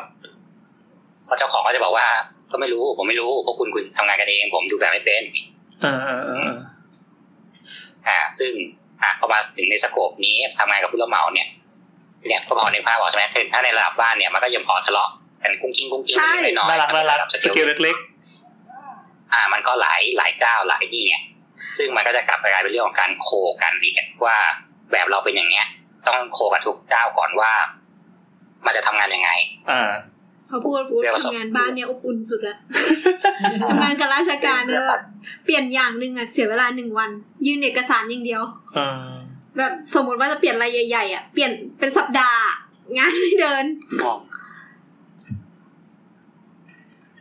ครับ ซึ่งตรงเนี้ยเราก็ต้องมานั่งนั่งแก้แก้การแก้การงี่เง่าของแต่ละคนนะเพราะแต่ละคนก็ให้นึกภาพไว้เลยว่าทุกคนตั้งการดหมด อืม ว่ายังไงกูไม่ยอมผิดยังไงกูไม่ยอมแก้ยังไงกูไม่ยอมเสียเงิน อืมอืมอืม ทำยังไงก็ได้ให้ทุกคนไม่เสียเงินโดยที่เราก็ไม่เสียเงินเหมือนกันโดยการเรียกมาคุยก่อน แล้วก็ทำพวกบันทึกการประชุมอัด อัดเสียง การคุยทุกอย่างไว้อัดเสียงอาถอดเทปมีทุกอย่างว่าทุกคนยืนยันตามนี้เขียนลงลายมือเซ็นกำกับสลักหลัง อ่า ทุกอย่าง ก่อนเส้นทุกครั้งอ่านทุกอย่างด้วย ใช่ก่อนเป็นลูกค้าหาทุกอย่างด้วยแล้วก็การประชุมมากรุณาอ่านก่อนแล้วค่อยเซ็นเพราะว่ามันจะมีหลายอย่างที่เขาจะแก้คำของเรา คุณน่ากลัวว่ะ เช่นเราเราเขียนแค่ว่าอ่าถ้าสมมติว่ามันเป็นไปได้อ่ะเดี๋ยวเราจะแก้แบบให้ แต่ในรายการประชุมบอกว่าทางเราเสนอตัวจะแก้แบบให้ทั้งหมดเนี่ย อืม กูยังไม่ได้พูดเนี่ย นิดนิดเดียวเท่านั้นนะ เสียผลประโยชน์เลย เนี่ยซึ่งมันก็เลยกลายเป็นว่าสมัยเรียนอ่ะ เราไม่เคยเจอเรื่องพวกนี้ไง อ่า มันห่างไกลกับการกับสิ่งที่เราเรียนมาลองถามแอนก็ได้แอนเคยเรียนพวกเรื่องพวกนี้ตอนเรียนไหมล่ะ ไม่มี เอ้า เราก็มีแค่ไปไปห้องสมุดไปหาเรฟเฟอเรนซ์สวยๆมา อืม ทำดีไซน์ ครับ อืม ดีที่ผมเรียนหมอมาเนี่ย เออเนี่ยแล้วการที่ว่าสุดท้ายเราต้องไปสู้รบปรบมือพวกเนี้ยมันไม่เคยถูกเขาสอนมาไง ครับ อืม เออเอางี้ครับ ตอนเนี้ยถ้าผู้ฟังท่านไหนที่ไม่ว่าจะเป็นสถาปนิกหรือไม่เป็นก็ตามถ้าเกิดฟังมาถึงเนี้ยเออลองลองคอมเมนต์นะ ถ้าใครฟังในซาวข่าวเขียนเลยก็ได้ หรือว่าใครฟังผ่านอย่างอื่นแล้วก็ลองทวิตลองอะไรมาหาเราก็ได้ว่าท้อใจหรือยังครับ เราเราคิดว่าคนที่ทำงานสถาปนิกอยู่ตอนเนี้ยมีเรื่องอยากเล่ามาก เลย ปากนี่แบบคันอะคันอะ มันอัดในใจมานานแล้ว มันอัดอั้น กูเล่าให้ใครฟังใครก็ไม่เคยรู้สึกกับกูเลย กูต้องมาเล่าให้พี่น้องสถาปนิกด้วยกันฟัง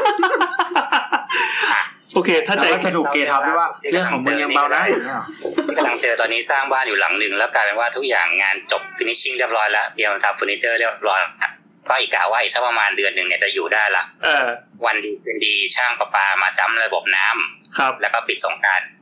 เปิดมาทำงานกลายเป็นว่าเอ๊ะน้ำอะไรที่พื้นวะ กลายเป็นน้ำท่อน้ำในผนังแตก แต่ อืม แตกแล้ว แตกแล้วคือมันสะสมในผนังจนมันเหมือนแบบน้ำมันอิ่มอะมันก็เลยกระจายไปทุกที่ทุกทาง อืม โดยที่เราไม่รู้ตัวเพราะว่ามันค่อยๆซึม เออก ลายเป็นว่าปาเก้พังเฟอร์นิเจอร์พังงานระบบไฟ อ๋อ ต้องรื้อใหม่หมดเลย และตอนนี้คือทุบผนังออกมา แล้วก็หาไม่เจอว่าจุดแตกอยู่ แต่ ที่ไหน ตรงไหน เจน โคตรน่ากลัวเลย คือตอนเนี้ยตอนที่เปิดมาตอนนั้นคือรื้อฝ้าข้างล่างคือน้ำลงมาเป็นน้ำตกเลยนะคือ โอ้โห เป็นแอ่งแล้วอะแต่ว่าตอนเนี้ยคืออัดท่อแรงดันทั้งหมดในบ้านนะแล้วก็ดูตรงผนังที่มันเปียกอะ เออเออ แม่งไม่มีน้ำพุ่งออกมาเลยสักนิดเดียวเว้ยผนังตรงนั้นแห้งสนิทเลยอะ ผีหลอกพี่ ตอนนี้ตอนนี้เจอยังเนี่ยขณะที่คุยอยู่เนี่ย ไม่เจอ ยังไม่เจออีกเหรอ พี่ต้อง ยังไม่เจอ ผีแน่ ผีแน่ๆพี่จุดทูบอย่างเดียวแล้วตอนนี้ ค่าซ่อม ตอนนี้ค่าซ่อมเบื้องต้นเนี่ยก็ล่อไปก็หลักเกือบหลักแสนแล้วอะครับ โอ้โห ก็ปาเก้อะแล้วเมื่อกี้บอกเฟอร์นิเจอร์พังด้วยโอ้โหฉีดแทบแตกนะ มัน ซึ่งซึ่งถ้าจะเล้อไล่หาจริงๆอ่ะมันต้องไล่ทุบหมดเลยของห้องน้ำไงซึ่งแบบหินเหินแกนของกันหินลงไปเรียบร้อย ตาย แล้ว ห่า เศร้า แล้วอย่างอย่างนี้คือใครเป็นคนแบกความรับผิดชอบอะครับ นี่ไง คือแล้วงานนี้มันเป็นงานที่ผู้รับเหมาเขาชิ่งไปแล้ว อ้าว อ่าพูดไปก่อนว่าคือผู้รับเหมาชิ่งมีหลายแบบเนาะผู้รับคเหรั มา บ ชิ่งคือหนึ่งคือตรงใจมาโกงเลยคือแบบกูทำไม่ได้หรอกไอ้กูแบบรับงานเสร็จแล้วเดี๋ยวกูเตรียมหนีอยู่ละสองคือด้วยเงื่อนไขบางอย่างเขาไม่ cover และเขาก็ขอถอนตัว เช่น อย่างที่บอกเมื่อกี้ว่าเขาตัดงบโน่นนี่นั่นให้เราเรียบร้อยละเพื่อให้ทำงานเท่าเนี้ยในแบบเท่าเนี้ยแต่พอถึงหน้างานปั๊บเราขอแก้นั่นเปลี่ยนนี่โน่นนี่นั่นแล้วงานเขาไม่ไหวละ เออ หาเงินเขารันเขารันลูกเขารันงวดไม่ได้เขาขอถอนตัวอ่ะก็มีขอถอนตัวแบบมาคุยตรงๆ ก็มีกับขอถอนตัวแบบหายไปเลยก็มี เออ อืมซึ่งอันเนี้ยมันเป็นอย่างหลัง แต่คือมันเป็นอย่างหลังตรงที่ว่า คือนึกออกไหมเวลาเราเอาแบบหนึ่งอันให้ผู้รับเหมาดูอะผู้รับเหมาต้องเป็นคนตีและประเมินแล้วว่าเขาต้องทำยังไงใช้เวลาแค่ไหน เออ นึกออกไหมเช่นอาบ้านหลังนี้อากูทำโครงสร้างพื้นเจ็ดวัน ชั้นสองเจ็ดวัน ชั้นสามเจ็ดวัน ใส่หลังคาห้าวันสิบวัน อ่าโอเค เดือนหนึ่ง cover ได้ แต่นี่กลายเป็นว่าเขาบอกว่า เฮ้ย เราใช้เวลาเกินกว่าที่เขาควรจะเป็น อืม เขาบอกว่าเขาเทคานวันนี้ พรุ่งนี้เขาทิ้งไว้ให้แบบแห้งวันมะรืนเขาถอดเลย แล้วเขาขึ้นชั้นต่อเลยไปเลยเงี้ย ซึ่งในหลักการก่อสร้างจริงคนคอนกรีตมันจะรับน้ำหนักได้ ประมาณครึ่งหนึ่งเนี่ย มันต้องอย่างน้อยคือเจ็ดวัน อืม แต่นี่คือถอดแบบหนึ่งวันกูจะขึ้นชั้นต่อไปละเนี่ย เออ คอนกรีตยังเหลวอยู่เลยอะแต่ว่าจะต่อเสาแล้วอย่างเงี้ย ซึ่งเราก็เลยไปเบรกเขาว่าเฮ้ยเราไม่ยอมสุดๆเราให้ได้คือห้าวันเนี่ยแต่เขาก็บอกว่าไอ้สี่วันแต่ละชั้นที่มัน cover มาเนี่ยมันเกือบเดือนเลยอะเขารับไม่ได้ อืม ซึ่งเราแบบไอ้เหี้ยก็ตอนมึงดูแบบตอนแรกมึงไม่คำนวณไว้เหรอวะเนี่ย อื ม อะไรประมาณเนี้ยเป็นความงงเงี้ย อยากจะให้เห็นหน้าน้ำจริงๆตอนนี้ เราเรานานๆจะเจอน้ำในหมดเนี่ยที่แบบนั่งนั่งแล้วแบบเม้มปากเป็นเส้นตรงเลย เนี่ยแล้วบอกว่าพี่ขี้บ่นเห็นปะน้าก็ขี้บ่นมาโด เฮ้ยคือน้ำไม่ค่อยบ่นในคนอื่นฟังไงคือคนอื่นจะไม่เก็ตแบบทำไมอ่ะก็ทำไปสิ เออ คือมันไม่ได้ไงมันไม่ได้อ่ะคอนคอนกรีตมันบ่มไม่ได้อ่ะ ก็นี่ไงแล้วตอนนี้ก็คือเลยว่าตอนนี้คือรอว่าถ้าตอนนี้มันก็เลยสันนิษฐานว่าอาจจะกลายเป็นว่าช่างอ่ะเขาขันตัวจุกปิดไว้ไม่สนิทนะตอนที่ว่าเปิดทดลองเทสน้ำ อืม น้ำมันก็เลยค่อยๆหยดตอนเวลาที่แบบกลางคืนหรืออะไรเงี้ยเพราะมันไม่ได้ปิดวาล์ว โอ้โห มแล้วมันก็ค่อยๆสะสมสะสมแบบเป็นเดือนอ่ะโดยที่เราก็ไม่รู้กันจนมันไม่ไหวแล้วมันก็ระเบิดปื้มออกมาอย่างเงี้ยคือมันบวมจนชนิดที่ว่ายาแนวกระเบื้องอ่ะไหลออกมาเป็นทางเลย โอ้โห เออ ซึ่งเราตอนแรกเราดูแล้วเราไม่ความรู้สึกว่าเฮ้ยมันต้องเป็นแบบท่อแตกที่มันแบบแรงอัดแรงๆแน่ๆเลยอย่างเงี้ยแต่กลายเป็นว่าพอเราเปิดแหวกทุกอย่างแล้วอะอิฐแม่งแห้งเนี่ย เออ ก็แปลว่าไม่ได้อยู่ในอิฐ เออใครเอาน้ำมาลาดไว้เหรอวะเนี่ยก็ไม่ใช่อีกเนี่ย ปรึกษาสินแสหรือ ยังครับ น่าน่าจะลืมไว้เจ้าที่ เออ เจ้าที่น่าจะแอบมาสีไว้เนี่ย สิ่งศักดิ์สิทธิ์จะมาเมื่อเมื่อเราล้นสิ้นไรหนทาง ก แล้ว ลายเป็นว่าอย่างเงี้ยเพราะว่าพอเรากำหนดไว้ว่าหนึ่งเดือนเราจะเสร็จเราจะปิดไซต์แล้วอะตอนนี้กลายเป็นว่าอย่างน้อยๆรอให้คอนกรีตแห้งอะก็มีเกือบเดือนแล้วอะ ครับ ที่เราจะสามารถกล้าเอากล้าเอาไอตัวปาเก้ไม้กลับมาใส่ใหม่กล้าทุบแล้วก็เอากระเบื้องมาปิดใหม่เนี่ย เพราะตอนนี้ฟ้าเออหรือสมัยไปบวกหมดแล้วเนี่ยเฟอร์นิเจอร์อีกเนี่ยก็ต้องเว้นมุมนี้ไปเลย เฉพาะห้องหรือหมดเลยอ่ะ เฉพาะห้องครับมีห้องเดียวที่ โอ เป็น เค อย่างดีหน่อยแต่ว่าเป็นห้องนอนใหญ่ แต่โดนเฟอร์นิเจอร์ด้วยก็แอบเจ็บนะเนี่ย เออปาเกตตอนนี้ประเมินไปเบื้องต้นก็น่าจะโดนไปหมื่นสองหมื่นนะครับ โอ้ ที่ ย ต้องรื้อออกแล้วก็ลงใหม่เนี่ย อืม บรรยากาศตอนนี้เต็มไปด้วยความตึงเครียดนะครับ นึกถึงเคยมีงานหนึ่งเหมือนกัน คือเป็นเสาคอนกรีตขนาด 80คูณ60 ครับ แล้วเสาขนาดใหญ่ขนาดเนี้ย เวลาที่มันวางโครงเหล็กอะแล้ว พอเราเทคอนกรีตไปอ่ะ มันจะต้องใช้ตัวสั่นสั่นคอนกรีตให้ ไรเตอร์ เออให้คอนกรีตอะมันมันมันไม่มีฟองแล้วมันไหล กระ ไป จาย ทุกทิศ ตัวล ทุ ง ก ไป ทาง ให้พอดีให้ไหลตามร่องให้ครบนะครับ อ่า มันจะเกิดเป็นรูปคอนกรีตในโครงสร้าง เออแล้วนอกจากนี้ก็ต้องมีลูกหนุน ลูกหนู ที่ไปผูกตามเหล็กเพื่อให้มันดัน ไม่ติดแบกให้เหล็กอะไม่โดนแบกไม่งั้นเวลาที่เราถอดแบบมาแล้วเหล็กมันจะโผล่ อื คื ม อนึกภาพเวลาเราเทคคอนกรีตคอนกรีตคือเป็นของเหลวของเหลว อือฮึ ที่มันเป็นกึ่งของแข็งอ่ะมัน อืม มีมวลของมันอยู่บางทีคือ ถ้าเราไม่ใส่ตัวดามเหล็กรถเราเว้นร่องไว้สักห้าเซนอย่างเงี้ยถ้าเราไม่เอาอะไรไปยัดไว้หรือไว้ผูกเหล็กดีๆเนี่ยวันในตัวเนื้อคอนกรีตเนี่ยมันจะเบียดเหล็กให้ไปชนกัน อือหือ หรือบางทีเหล็กมันก็จะไปชนกับขอบแบบเลยอย่างเงี้ยพอเราถอดออกมากลายเป็นว่าเหล็กมันไม่มีคอนกรีตพุ่มตัวนั้นเราต้องทุบทิ้ง ใช่ โอ้โห เสานั้นคือเสียเลย อ่าอ่าอ่า แล้วเราตอนนั้นเคยทำแบบเป็นตึกสูง ก็ ก็เขาสั่นใช้เครื่องสั่นแต่ว่าไม่เรียบร้อย กรรเนี่ยนะ เออ เวเบเตอร์เนี่ยนะ ใช่แล้วก็ไม่เรียบร้อยแล้วก็ใช้ลูกหนุนน้อยเกินไป ปรากฏว่าเหล็กโผล่เหล็กโผล่ก็ต้องตัดเสานั้นทิ้ง แล้วก็ต้องลงใหม่ ลลงใหม่ที่ทำยังไงเอาผูกเหล็กข้างบนข้างล่าง ใช่ ใหม่อะ ใช่ใช่ต้อง อ่า ทำใหม่หม เอ้ ด ยหรือว่าเราทำทีละชั้นแล้วค่อยตรวจทีละชั้นแล้วค่อยต่อขึ้นอีกชั้นหนึ่งอย่างเงี้ย ก็เป็นแบบนั้น อ๋ออ๋อไม่ใช่ไม่ใช่ว่าแบบมาตรวจเจอทีหลังชั้นสามสิบแปดแต่ตอนนี้ท่างไปห้าสิบ โอ๊ ชั้น ย แล้ว แต่อันนั้นคือถ้าอย่างนั้นเราต้องมาตรวจบ่อยๆไงอย่างนั้นมันถ้าไซส์ใหญ่ๆมันจะมีสถาปนิกหน้างานที่เขาเฝ้าอยู่ อ๋ แล้ อ ว ไงก็ต้องต้องไล่ ปก เช็ค ติพวกนี้ต้องต้องผ่านงานเป็นชั้น อืม ป อ่า กติพวกนี้งานโครงสร้างต้องเปิดเป็นชั้นว่าชั้นนี้เสาเรียบร้อยทุกอย่างเรียบร้อยแล้วถึงจะขึ้นชั้นต่อไปได้ อ๋อโอเคครับ ของน้ำไซส์นั้นรู้สึกเขาทำเสาเสียไปสิบแปดต้น จืด แล้วแบบเสาสูงห้าคูณไปคูณไปคือแบบแล้วเราไอตัวราคาที่เสียหายอะ่ะ ไม่เป็นไร เราปัดให้เขาใช้ เพราะว่าเป็นความผิดเขานี่ อืม เขาทำให้เรียบร้อย แต่ว่าเวลาที่ ที่ที่บออกมาวกมา เราค่าเวลาแพงกว่าใช่ไหม ใช่ คือสมมติว่าอย่างอย่างตึกหนึ่งอ่ะเขาก็ค่อนข้างซีเรียสเรื่องจะสร้างเพราะว่าตึกสูงสูงๆอ่ะ สมมติว่า ส่วนใหญ่โอนเนอร์จะกู้ธนาคารมาเพื่อสร้าง อืม เบี้ยรัน เออดอกเบี้ยเขาลั่นแล้วนะวันที่กู้เพื่อ เออ มาสร้างเออเขาไม่มีใครแฮปปี้เลยคือแบบ สองเรื่องสิ่งแวดล้อมด้วยเพราะว่าบางทีเราต้องขอรอบๆอะว่า อืม เราจะมีการก่อสร้างไม่เกินหนึ่งปี อืม อ๋อ เพื่อให้เขาทนทุกข์ทรมานอยู่แค่หนึ่งปีแต่แบบหนึ่งปีแล้วมึงยังเป็นแค่ครึ่งเดียวอย่างเงี้ย อืม เขาจะต้องไปขอข้างๆแล้วบางทีมันมีค่าความเสียหายเกิดขึ้นมีค่าเสียเวลาค่านู่นนี่นั่นค่าร้องเรียนอะไรเงี้ยเกิดขึ้นเราต้องไปขอยืดเวลาทำแบบอีกที่เวลาก่อสร้างอีกอะไรเงี้ยครับ อืม มันวุ่นวายไง ครับ แล้วมันเป็นความวุ่นวายที่น่ากลัวนะ อย่างแบบว่า สมมติว่าโครงการดำเนินการไปแล้วแล้วมันเกิดมีอะไรที่ต้องเพิ่มมา มันกลับไม่ใช่ค่าใช้จ่ายที่เท่าเดิม มันเป็นค่าใช้จ่ายที่มากกว่าเดิม คือสมมติว่าเราขอถ้าเป็นไซส์เล็ก ๆ เราขอเพื่อนบ้านบอกว่า เดี๋ยวเราจะขอทำบ้าน แค่แปดเดือน แล้วมีเหตุการณ์ใด ๆ เกิดขึ้นก็ตามต้องเพิ่มมาหนึ่งเดือน อีหนึ่งเดือนนั้นที่เพิ่มมาแค่หนึ่งเดือนอะเป็นหนึ่งเดือนที่ทรมานมาก ข้างบ้านแม่งด่าทุกวันเลย เพราะว่าเขารู้สึกเหมือนว่า การที่เราบอกเขาว่าแปดเดือนเขาจะเสร็จอะเขายอมรับตรงนั้นแล้วแต่ว่าพอเพิ่มมาอีกหนึ่งเดือน เขาจะรู้สึกว่ารับมันไม่ได้ละอีกหนึ่งเดือนอะเคย หนึ่งเดือนนะบางที่มันเกินหนึ่งปีเข้าไปอย่างเงี้ย โอ้ เงินไปอีกรอบเนี่ยแล้วก็เป็นเราอีกต้องไปคุย อุ้ยโทรศัพท์หล่น เอาต่อได้เลยครับ อินแล้วเกินอืมเนี่ยแต่อย่างไอ้ตึกสูงเมื่อกี้ก็เคยมีงานหนึ่งนะทำอย่างเงี้ยผ่านผ่านผ่านแต่กลายเป็นว่าสุดท้ายพอทำจริงเนี่ยเสาเยื้องศูนย์หมดเลยอะ เสาเยื้องศูนย์คืออะไรครับ เสาเยื้องศูนย์หมายถึงว่าเซนเตอร์ของเสาแต่ละชั้นนะครับ มันเบี้ยวไปเรื่อย อ๋อ อืมน่ากลัวมาก เฮ้ย ๆ น่ากลัวน่ากลัว ห้าชั้นแล้วอ่ะ เออก ลายเป็นว่าคือเสาชั้นหนึ่งกับเสาชั้นห้าห่างกันห้าเซนอย่างเงี้ย โอ้โห โอ้โห ก็คือต้องทุบหมดเลย แล้วก็กลายเป็นว่าเราจะแก้ปัญหากันยังไงดีครับ เนี่ย อืมอืมอืม ทุบสร้างใหม่เหรออย่างเงี้ยก็ไม่ได้ เพราะว่ามันไปแล้วแล้วก็ค่าใช้จ่ายค่าเวลาอะไรเงี้ยมันก็ไม่ได้ สุดท้ายมันก็ต้องมาลงที่เราอีกอะว่าอ่ะชั้นหนึ่งเพิ่มขยายตามโครงสร้างว่าต้องขยายเสาเพิ่มอีก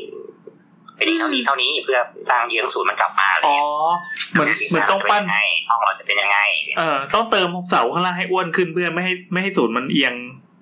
ออก อะ ไป ไรประมาณนั้นคือให้ให้มันเยื้องน้อยที่สุดอย่างเงี้ย เออ แต่กลายเป็นว่าเราเปลี่ยนเราเปลี่ยนเซนเตอร์เสาใหม่อ่ะซึ่งก็ต้องไปดูโครงสร้างข้างล่างอีกว่าในตัวฐานรากเรารับได้ไหม โอ้โห กับการที่เราอยู่กับ ามมาอย่างเงี้ย ไม่สนุกเลยอ่ะ เฮ้ยมันมีอีกสายหนึ่งของน้ำก็มันแบบนี้เลยเสาเยื้องสู มันยังไงวะ คือมันมากฉี่แตกเลย ยังไงครับ คือประมาณว่ามันเป็นที่ดินที่โอนเนอร์สั่งถมมาแล้วสองปี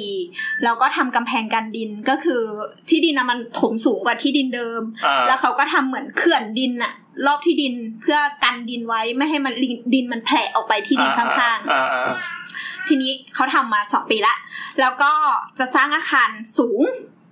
ก็ทุกอย่างก็เป็นไปตามระบบไม่มีปัญหาอะไรก็คืออ่ารังวัดปักหมุดอะไรแล้วก็ลงเสาเข็ม อืม พอลงเสาเข็มไปปุ๊บ ทีเนี้ยพอเราตอกเสาเข็มลงไปอะ่ะ ในอาคารใหญ่มันก็จะมีตอหม้อใหญ่ขึ้นเรื่อยๆ ปรากฏว่า พอตอหม้อมันใหญ่มามันดันดิน ที่ที่ ถูก ที่ถมไว้อ่ะ ที่ถู แบะ ก ออ ไว้ ก ในเขื่อน ใช่แบะออกจน อีกกำแพงกันดินอะ่ะ หายไปทั้งแถบเลย อ๋อซึ่งปกติเราก็ต้องไอ้ตรงกำแพงกันดิน มันจะต้องมีตัวสลิงหรือตัวเขาเรียกว่าอะไรวะ งับงั้มไอ้ ตัว เสา ค้ำตัว ค้ำ ค้ำไม่ให้ดินมันแบะออกอยู่แล้ว ใช่ แต่นี่เอาไม่อยู่ เอาไม่อยู่คือมันใหญ่มากจนแบบ ดินมันสไลด์ลงไปกำแพงกันดิน ถล่มลงไปหนึ่งแถบ เออ แล้วก็เสาที่ตอกไว้ ก็ไหลตามดินไป เออ เสาอะไร ไม่ไม่ใช่เสาต้องเรียกว่าต่อหม้อ ต่อหม้อมันอ่า เออต่อหม้อก็ไหลไปด้วย คือมันขยับออกเนี่ยนะ ใช่ เพราะ มัน ว่ามัน เคลื่อนเคลื่อนจากศูนย์ เออ ที่ มัน เรา เกิดแรง วาง ดันมันก็เลยบลื้ดออกไปด้วยอ่ะ อืมเราจำได้ว่าตอนนั้นงานนั้นอะได้คือออฟฟิศน้ำอะจะปิดประมาณวันที่ยี่ยี่ห้า เออ ตั้งแต่ยี่สี่ยี่ห้าเลย จะปิดแล้วก็ปิดยาวถึงปีใหม่ ตอนนั้นวันที่ยี่หกตอนตีสองยังนั่งทำงานนี้อยู่เลย โอ้ เพราะว่าพอเสามันแบะออกไปปุ๊บอะมันเคลื่อนจากศูนย์แล้วอะมันก็ต้องขยายต่อหม้อให้ไปรับ คือตอนแรกมันอาจจะเป็นต่อหม้อที่มีเสาใหญ่อยู่สองเสา เสาเสาเอ่อเสาเขาเรียกอะไรอะเสาเข็มอะอยู่สองอัน อ่า อ่า แต่กลาย นั่ เป็ ง น อยู่ ว่า บนเข็มสองต้น ใช่ แต่พอมันแผะแล้วเลยไปจากจุดจุดที่เรามาร์กไว้ว่าเสาเนี่ยมันต้องขึ้นตรงเนี้ย มันกลายเป็นว่าต้องไปเทอีอีตอหมอเนี่ยให้มันใหญ่ขึ้นเป็นสามเหลี่ยมมั่งเป็นสี่เหลี่ยมมั่งแล้วแต่เลยคราวเนี้ย วิศวะแม่งนั่งแบบดื่มเบียร์ไปด้วย ทำงานไปด้วย คือบอกว่า ต้องทำแล้วแบบอะที่เขียนอะคือต้องเขียนเป็นสามมิติแล้วอะเพราะว่า คล้ายๆต้องไปเขียนเขาเรียกว่าอะไรนะอะไรอะไรช็อปช็อปอะไรสักอย่างหน้างานอ่ะใช่ไหม เวิร์กไอช็อปไดอินอืม ดอก ซึ่งถ้าถ้ามีการคุยเรื่องของเสาเข็มเราต้องคุยถึงแกนแซดกันแล้วไง ใช่ใช่ อ๋อ ก็คือแบบต้อง เพราะ แบ ว่า บ x กับ y มันไม่ได้แล้วอ่ะมันมีการความลึกคุยความเยื้องขึ้นเยื้องลงอีก โอ้โห เราต้องคุยถึงแกนแซด ว่าเอ้ย จำได้ว่าวันที่ยี่สิบหก อีพีนี้ทรมานมากเลยอะคือเราปกติเราก็กลัววิชาชีพสถาปนิก เออ เพราะอะไรแบบนี้อยู่แล้วว่าฟังแบบนี้จะโอ้ จำได้ว่าปั่นจักรยานกลับห้องตอนตีสาม เออ ในใจคิดว่าถ้าโจรมาดักก็จะแบบ มึงฆ่ากูเลย อย่าลืมข่มขืนก่อน ฆ่ากูเลยกูไม่เหลืออะไรแล้ว อย่างเงี้ยแบบถ้าแบบหายไปกูก็ไม่ไม่นู่นแล้วกูคงสบายกว่านี้ เออใช่ถูกความรู้สึกอย่างนั้นจริงๆคือแบบกูตายเหอะ ทำไมมัน จริงๆนะปั่นจักรยานด้วยความแบบแบบตาแบบมึงฆ่ากูเลย ก็คือถ้าเป็นโบนที่เจอคนนำวิ่งตามคือวิ่งเข้าไป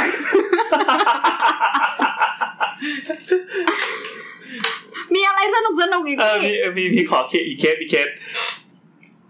ไม่ไอ้ไอ้เยื้องศูนย์อย่างเงี้ยคือเจอเจอบ่อยนะคือบางทีเวลาเราตอกเสาเข็มอย่างเงี้ยครับ อือฮึ เวลาเราดูอะเราเราไม่มีวันรู้หรอกว่าแม่งแบบตอกได้ไม่ได้ บางที่คือมันตอกไปแล้วเข็มมันหักก็มีนะแต่แม่งไม่บอก ต้องต่อ คือมัน เข็ ถือ ม กับสมมติว่าถูกกำหนดไว้ว่าเสาไอโครงการตรงเนี้ยต้องตอกเสาเข็ม 21 เมตร อ่า แม่งตอกไปได้ 10 เมตรเนี้ยเสาแม่งหักกลาง แต่แม่งก็แต่แม่งก็ดันทุลังตอกไปอย่างนั้นแหละยังไม่เสร็จ เราเราเรารู้เออเรารู้ได้ไงว่าเสามันหักไม่หักอะครับ คือนะตอนแรกเราไม่รู้หรอก แต่พอเหมือนว่าเราเริ่มทำงาน สร้าง ทำ ไปเรื่อยๆ โครงสร้างขึ้นอะไรไปแล้วอะพอมีการโหลดน้ำหนักกลายเป็นว่าอีเสาตอหมอต้นเนี้ยแม่งบิดลงมุมหนึ่งอะ อืม อ๋อ แล้วก็เอาพวกเครื่องสแกนเครื่องอะไรมาดูแล้วกลายเป็นว่า มันเป็นเส้นคือมันเหมือนแบบพอมันสแกนออกมาแล้วอะแม่งเหมือนมีรอยหักอยู่ตรงกลางอะอืม ซึ่งรอยหักตรงกลางเนี่ยมันไม่เกิดจากมันไม่สามารถเกิดจากแรงบิดแรงเชียร์แรงอะไรได้ทั้งหมดครับนอกจากการหักในระหว่างการทำงาน เออ แต่สุดท้ายคันไปคันมาก็คือผู้รับเหมาก็ยอมรับสารภาพว่า ครับมันแตกตอนหักนั่นแหละไอ้มันแตกตอนตอกนั่นแหละครับเนี่ย โอ้ มันก็ต้องมานั่งหยุดแล้วก็ในการที่ว่าดึงขาพวกนี้ขึ้นมาใหม่ใส่อัดเข้าไปใหม่อะไรอย่างเงี้ย ครับ หรือการจะต้องมานั่งตอกเข็มเพิ่มทำอย่างน้ำเมื่อกี้ว่าขยายฐานขึ้นมา อืม เพื่อให้มันมีขาที่สามเสียบลงไป แล้วก็ เปลี่ยนการกำลังรับน้ำหนักทั้งหมดที่แทนที่จะลงสามเหลี่ยมเท่านี้ให้เป็นสามเหลี่ยมที่มันใหญ่ขึ้น แต่ให้มันรับน้ำหนักยูนิฟอร์มโหลดเท่าเดิมได้อะไรเงี้ยครับ อืมอืมอืม เนี่ย แล้วมันก็ความสวยก็มาถึงทีมก่อสร้างอีกเหมือนเดิมซึ่งโอเคอะถ้าเรื่องของงานโครงสร้างอาจจะไม่เกี่ยวกับเราเท่าไหร่หรอกเพราะว่าอยู่วิศวะก็จะปวดหัวไป แต่มันก็จะเกี่ยวกับเราในหลายเรื่องเช่นว่าในกรณีที่ว่าเสาต้องเพิ่มขึ้น อือฮึ คานเราต้องเพิ่มขึ้น ความลึกต้องหายไป มันต้องตื้นขึ้นใหญ่ลงอะไรเงี้ยที่เราจะต้องมานั่งปรับแบบแล้วก็ครัวคนอื่นอีก อืม โดยเฉพาะเจ้าของเจ้าของ คือตอนเนี้ยเราต้องอธิบายทฤษฎีให้เจ้าของเข้าใจ เหมือนเลคเชอร์ ว่า นะ ถ้าทำไมยู่ดีๆกูถึงไม่ได้ห้องขนาดหกเมตรที่กูต้องการทำไมกูต้องได้ห้าเมตรแปดสิบ ใช่ ยี่สิบเซ ใช่ นเนี่ยกูแบบไม่แฮปปี้เลยเนี่ย เออเออเออ ก็เพราะว่ามันเป็นอย่างนั้นครับอย่างนี้ครับ แล้วมันเกิดจากอะไรเนี่ย ครับ เราคุมไม่ดีแล้วอย่างเงี้ยแล้วเราก็โดนด่าเราก่อนทั้งๆที่แบบกูคุมดีแล้วแต่มันไม่บอกกูว่าจะให้กูขุดดินลงไปดูเหรอก็ไม่ได้อีกเนี่ย ก็เราเป็นทูตอ่ะ อืมอะไรเงี้ยครับ หรือมีงานหนึ่งที่เคยเล่าอยู่แล้วว่าแบบไปไปรับรีโนเวทบ้านอย่างเงี้ย เออเอ คือ อ เราก็เหมือนเหมือนทั่วไปนะก็แบบซื้อบ้านมาก็อ่านก็ดูว่าบ้านนี้รีโนเวทได้ไหมได้ครับไปดูสเปซดูอะไรเรียบร้อยโอเคทำแบบเสร็จเรียบร้อยจนถึงวันจริงเข้าไปก่อสร้าง พอไปทำอย่างเงี้ย ไปตรวจหน้างานก็คือ พอเริ่มโหลดเริ่มอะไรก็คือเรียกของทีมช่างของพวกงานโครงสร้างเข้ามาตรวจเนี้ยมายิง มายิงอัลตราซาวมายิงสเลทฮัมเมอร์มาอะไรพวกเนี้ยเพื่อวัดกำลังคอนกรีตกลายเป็นว่า ทั้งหมดต้องทุบทิ้งใช้ไม่ได้เลย อ๋อ ทำไมอ่ะ บ้านมันบ้านมันถูกสร้างและถูกมันเหมือนมัน มันมันถูกสร้างมาก็ไม่ดีอยู่แล้วอะแล้วพอมันผ่านเวลาไปสักพักหนึ่งอะคอนกรีตสเปงของโครงสร้างอะมันเหลือแค่ครึ่งเดียว อ๋อ เพราะฉะนั้นคือถ้าคุณไปอุตริเติมนั่นเติมนี่ปั๊บพังอันนี้ โอ้ครับ ซึ่งบ้านซื้อไปแล้ว แบบทำเสร็จแล้วจ่ายค่าแบบเรียบร้อยแล้วขั้นกำลังขึ้นดำเนินการก่อสร้าง แล้วพอเขามายิงบอกว่าพังแน่นอนครับ ครับ อ่าคิดว่าเจ้าของบ้านจะด่าใครครับ ด่าเรานี่แหละครับ เจอใครอยู่ใกล้ก็ด่าสิครับ ด่าชื่อหมายไม่ปวงถูกเหมือนเกือบถูกบังคับให้ซื้อบ้านออกจากเขาด้วยซ้ำอ่ะเขาบอกว่ารู้อีกเขาไปซื้อที่เก่าๆถูกไปอีกเนี่ยนึกออกไหม อืม กูต้องเสียเงินสามล้านเพื่อซื้อที่กับซื้อบ้านนะเพราะกูกะว่าเออมันจะใช้เวลาเร็วขึ้นในการที่กูจะเข้าไปอยู่ โอ้ย กูไปซื้อสองล้านข้างๆนี่มันโล่งๆแล้วกูก็ทำใหม่ทั้งหมดเลยที่เหลือเหรอ เออ กูเสียเพิ่มอีกล้านหนึงทำไมอย่างเงี้ย ครับ โอ้ย จะรู้ไหมล่ะอย่าง ส เงี้ย งสารว่ะ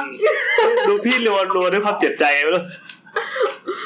เออแล้วสุดท้ายมันก็ต้องเออมันก็นั่นแหละก็ผ่านการงอลูกค้าอย่างหนักหน่วงมาสักอาทิตย์สองอาทิตย์อย่างเงี้ย แต่เขาสงบลงได้แล้วเราก็โอเคครับ เดี๋ยวค่าแบบใหม่ทั้งหมดเราจะไม่คิดเราจะทำบ้านใหม่ให้ฟรีเลยอย่างเงี้ย เยอะ ฮะอันนี้ใครออกตังค์ครับเนี่ย คือตอนนั้นทำกับออฟฟิศเก่าและออฟฟิศเก่าก็ต้องเป็นคนออกตังค์ทั้งหมดไง อ๋อ โอเคครับ ก็โบนัสหายไป ถือว่าก็ถือว่าลูกค้ายอมเสียเงินหนึ่งอันซื้อบ้านมาทุบเล่นฟรีๆเราก็ต้องยอมเสียค่าแบบให้เขาฟรีๆเหมือนกัน เออเออ ความเจ็บในการจ่ายตังค์เนี่ยมันเจ็บจริงๆนะคือ เออมัน น้ มันก็ดีกับลูกค้าในอย่างหนึ่งตรงที่ว่าเขาก็จะได้ในสิ่งที่เขาต้องการทั้งหมดเลยไม่ต้องมาอยู่ในกรอบของการรีโนเวท เออเออ แต่ก็นั่นแหละมึงเสียหนึ่งล้านในการซื้อค่าโง่กันมาเนี่ยนะอืม ำก่อนหน้านี้เคย ตอนนี้ว่าจะ ทำ เก็บเล่าในรีโนเวทนะเนี่ยอ่ะเล่าอันนี้ก่อนก็ได้อ่ะ อ่ะเห รอ เอ้ยแต่รีโอเวทมันก็ส นุก ได้ได้ อันนี้เป็นเหมือนเป็นอินโทรสู่ EP รีโนเวทอีกทีหนึ่ง อ๋อใช่ รี โนเวทจะสะใจกว่านี้สิบเท่า นะ เพราะว่า โอ้ยแค่นี้ก็เครียดพอแล้วอะ ความแตกต่างมันต่างกันอยู่รีโนเวทอะมันคือบ้านที่เจ้าของบ้านเห็นบ้านแล้วแล้วเขาเริ่มมีไอเดียความคิด หมายความว่าเขาเขารู้อยู่แล้วว่าสภาพมันไม่ดีแล้ว อาจจะเจออะไรที่เป็นแจ็คพอตอยู่ก็ ได้ เขา ไม่ เข้าใจกรอบของบ้านแล้วเขานึกภาพบอกแล้วว่าเขาจะได้ห้องโถงที่สำ เขาอเร็จยากได้ห้อง อยู่ อ้าวเหร ออ้าวเหรอ เขาเขาจะฟุ้งเขาจะฟุ้ง นี่แสดงว่าเราเป็นเจ้าของบ้านที่แบบแบบพัฒนาขึ้นมาหน่อยแล้วใช่ไหมเรารู้ว่าจะต้องเจอปัญหาอะไรอย่างงี้อ๋อเขาเห็นภาพที่มันซ่อมเสร็จแล้วสวยงาม เคย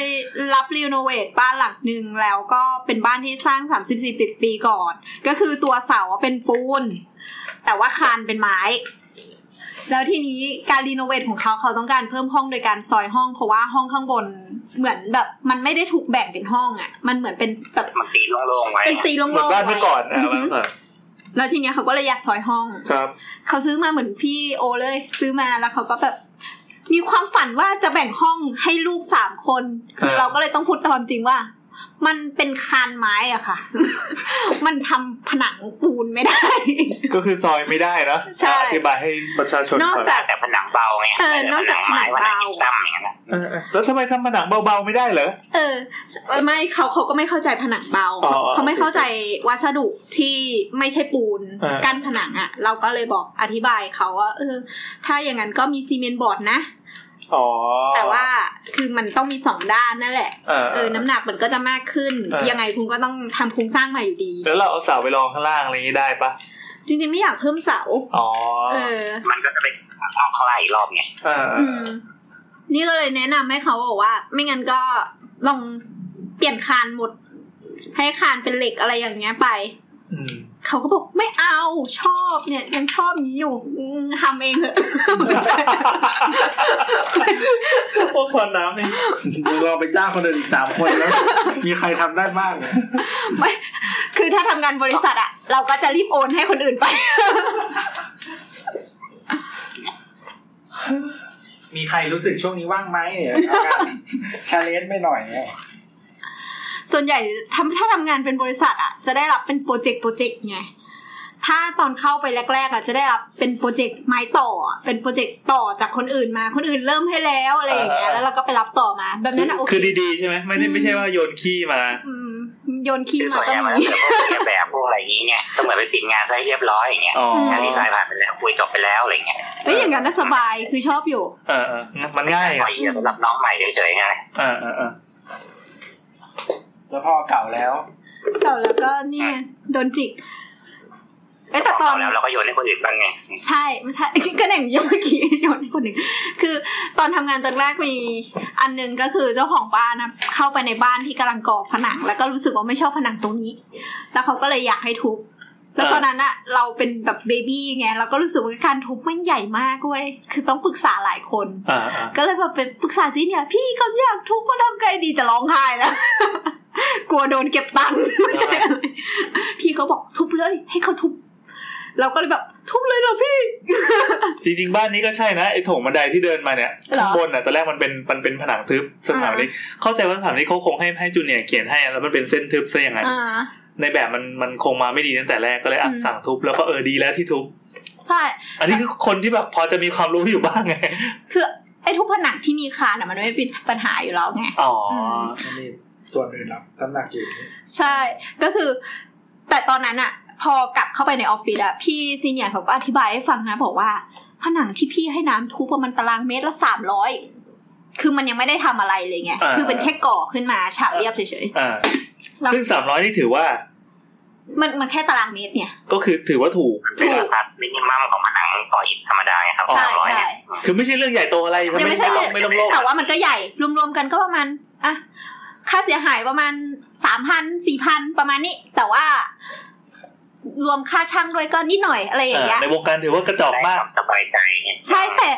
ใช่พี่ซีเนียร์เขาบอกว่า มันคือความสบายใจหนึ่งคือลูกค้าจะเกรงใจเราแหละ แล้วแบบเขาพี่ซีเนียร์ปล่อยให้น้ำแพนิคใส่ใส่ทุกคนแบบ พี่เนี่ยเราทุบพนังไม่ใช่แล้วเขาก็เลยรู้สึกว่าอ๋อต่อไปเนี้ยเขาจะทุบไม่ได้แล้ว เออเออเอออ๋อ มันก็เป็น โคว เป็น ต้าข เป็ อน ง ทริค การ เหมือนกัน เอาแต่ ว่า ใจไปแล้วไง อืม เออเออว่ะเออว่ะเออว่ะ แล้วเขาก็ปล่อยให้น้ำแพนิคใส่ลูกค้าดู เออว่ะเอานั้นแสดงว่าเราเป็นโอเนอร์ที่เผลอเกรงใจผู้รับเหมาอันนี้ อ่ะเหรอ พ อเราสั่งเราสั่งทุบเสร็จปั๊บเราก็เอาชิบหายแล้ว เราเราเราเรื่องมากไปหรือเปล่าวะอะไรเงี้ย แต่เจ้าของบ้านนั้น ห ใจ ลาย ดี ๆครั้ง มาก โอ เลย เนอ นะ ร์ก็จะโดนสถาปนิกเนี่ยครับกับผู้รับเหมาเนี่ยไซโคอะไรอย่างเงี้ย อ๋อเหรอ คือจริงๆไม่ได้มีอะไรหรอกแต่บางทีอยากจะเล่นใหญ่ไปเพื่อให้เกิดความรู้สึกอะไรประมาณเนี้ย ไม่ได้ละโอ้โห สั่งทุบไม่หมดเลย ก็ตังค์ปะวะโอเค ไม่แต่อีกอย่างหนึ่งที่เขามักจะพูดกันก็คือว่าพยายามอยากให้เจ้าของบ้านเข้าไซต์งานบ่อย ชู ทำไมอะทำไมครับทำไมครับ ไม่ดีเหร ๆ อ ทำไมครับ เพราะ เพ ว่า ราะว่าเจ้าของบ้านเจ้าของบ้านมีหลายเลเวลเจ้าของบ้านในระดับที่เข้าใจกับเจ้าของบ้านที่ไม่เข้าใจ เช่นว่า มีบ้านหลังหนึ่งที่เหมือนแบบคุมงานให้ลูกอะตัวพ่อเกษียณแล้วเนี่ยพ่อว่างอ่ะเดี๋ยวพ่อไปดูให้ลูกเนี่ย แล้วพ่อก็ไปยืนอยู่หลังช่าง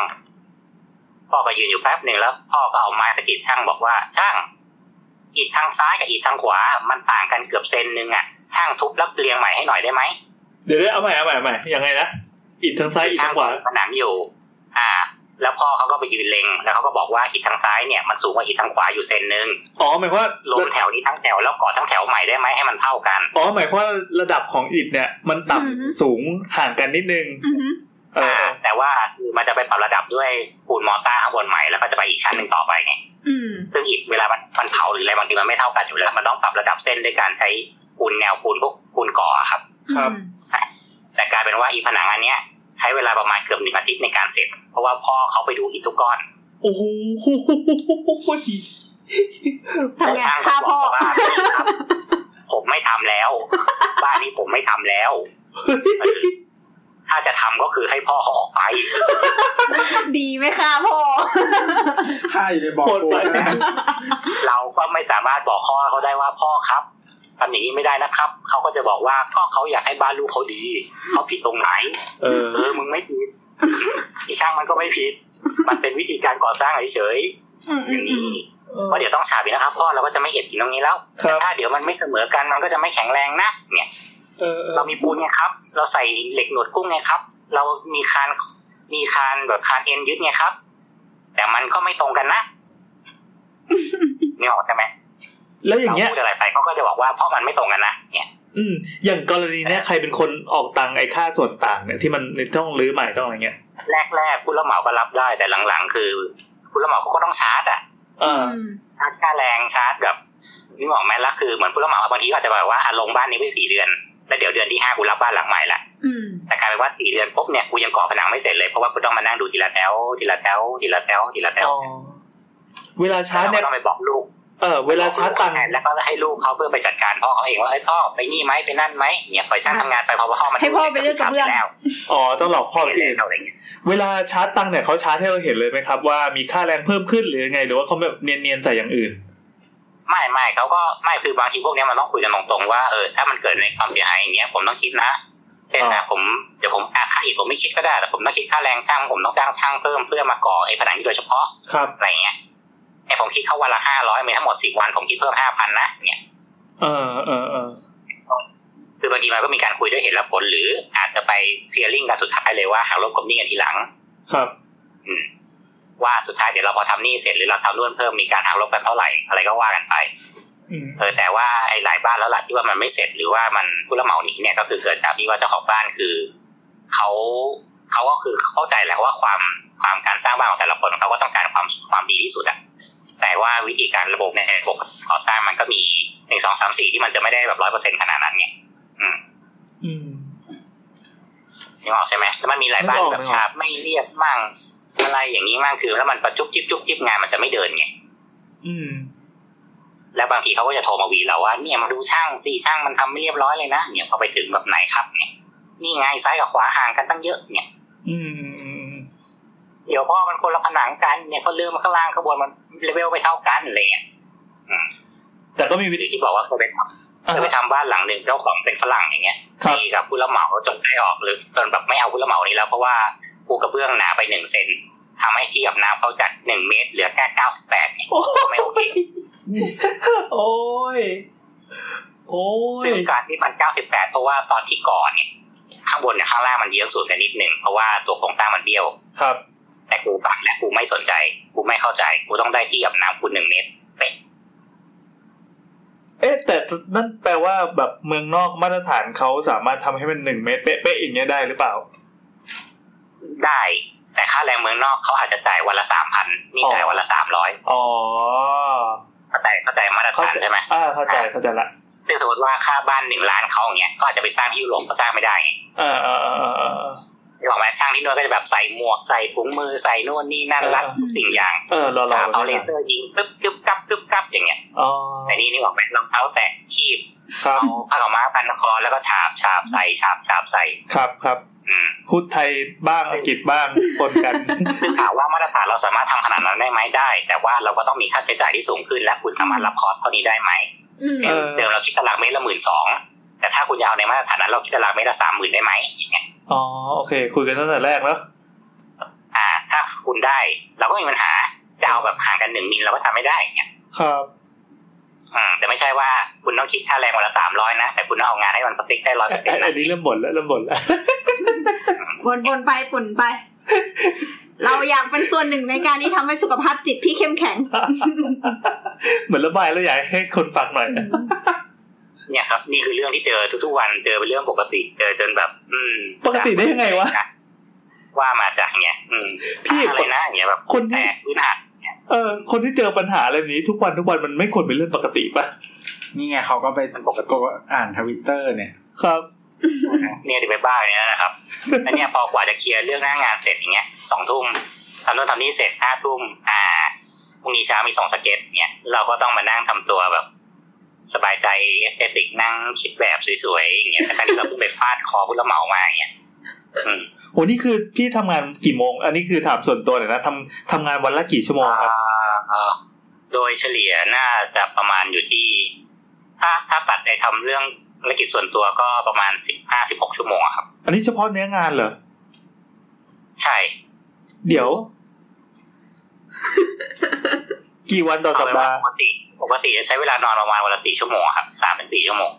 พี่พี่จะตายเอานะ ทำมาสิบกว่าปียี่สิบกว่าปีแล้วอะก็ประมาณนี้แหละ หนูว่าพี่ตายแล้วล่ะ ทุกวันเลยเหรอ เออจริงๆร่างอาจจะอยู่ที่ที่บ้านเนอะนี่แบบว่าจะเป็นแบบว่าจิตวิญญาณเฉยๆเกือบทุกวันนะครับ อืมคือบางทีมันก็ไม่ได้ถึงกับแบบมันต้องซีเรียสขนาดนั้นแต่มันอยู่ที่ว่า คือมันต้องบอกก่อนว่างานสถาปนิกอะมันคืองานที่เราต้องขอใจตัวเองไง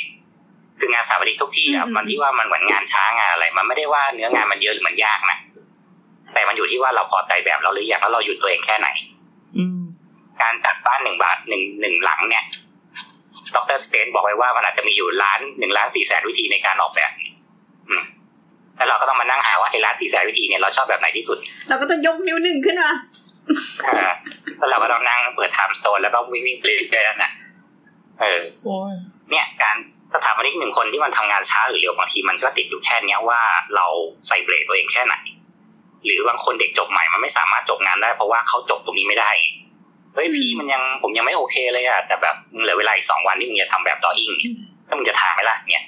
มึงก็ต้องเลือกมาหนึ่งงานที่มึงชอบที่สุดแต่จะชอบแค่เจ็ดสิบเปอร์เซ็นก็ได้แต่เอานั้นมา แล้วก็มานั่งทำช็อปดออิ่งเพื่อเดี๋ยวพบว่ามึงทำไม่ได้ แล้วมึงก็ต้องไปปรับดีไซน์ใหม่เพราะว่าเขียนแบบเราไม่ลงตัว อืม เนี่ยแล้วมันก็ต้องรีเช็ควนไปเรื่อยๆเรื่อยๆเรื่อยๆอย่างเงี้ยครับกลายเป็นว่าพอทำเสร็จข้างในเรียบร้อยแต่สเปซข้างในแม่งไม่สวยเลยอย่างเงี้ยก็ต้องเอาละแล้วเราจะประหยัดสเปซข้างในได้ยังไง ช่องชาร์จแม่งเกะกะแล้วเราจะไปยัดไว้ไหนเนี่ยเราจะเดินท่อแนวไหนเราจะเอาน้ำทิ้งไปไว้ไหนท่อแอร์ไปไว้ไหนเนาะ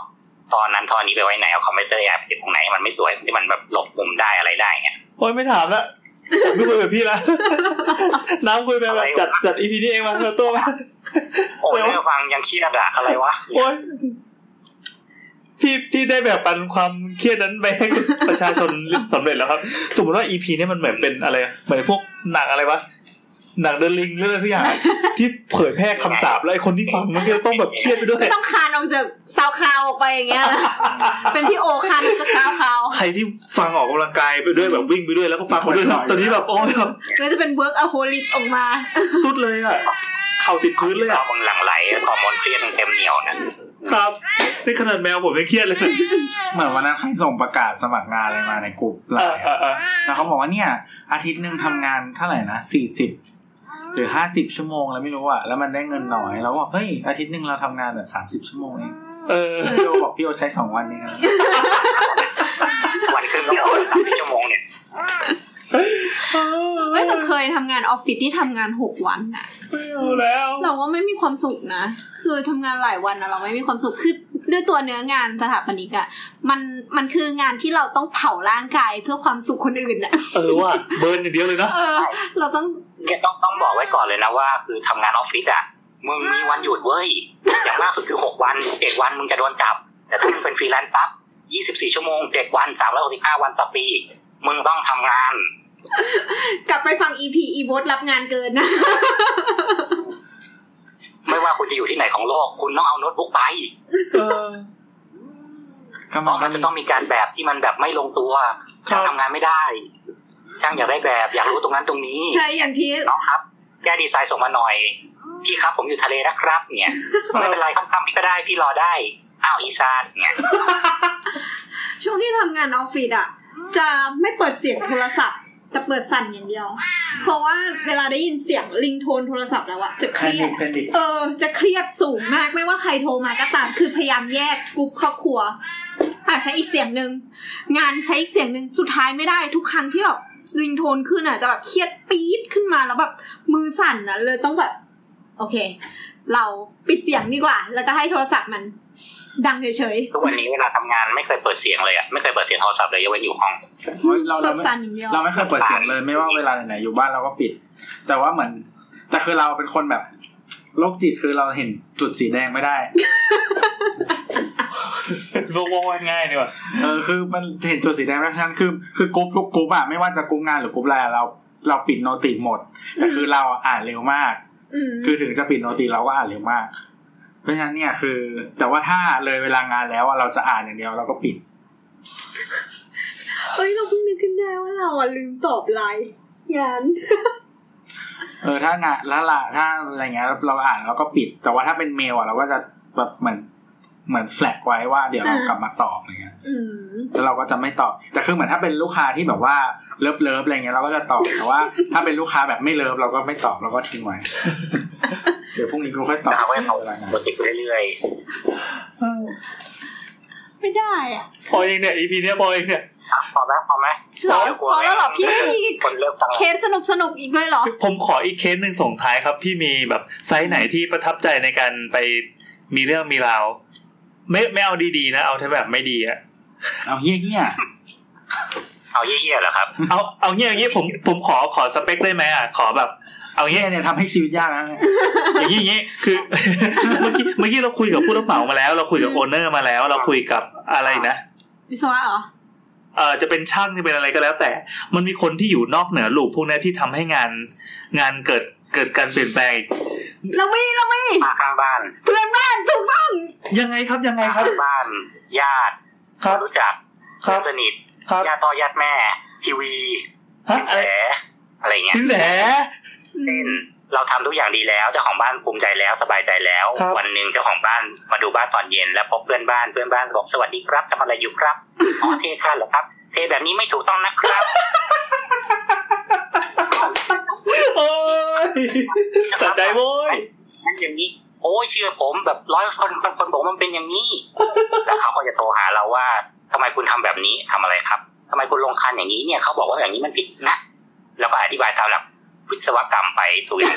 ครับ ตาม ครั ระ บบ บบแล้วเขาก็บอกว่าแต่ข้างบ้านเขาบอกว่าอย่างเงี้ยมันพังนะ เออ เราต้องเชื่อเขาสิช่างเขาบอกมาเลยนะ ครับ เออ กูเรียนมา 20 กว่าปีแล้วครับ กูทำมาเยอะแล้วครับ เนี่ย ก็ไม่พังนะครับ อืม ไม่ได้คุณ เนี่ย เอ้าไอ้เหี้ยมึงเชื่อมึงขายอะไรก็ไม่รู้ที่ไหนก็ไม่รู้ เนี่ยถ้ากูล่ะ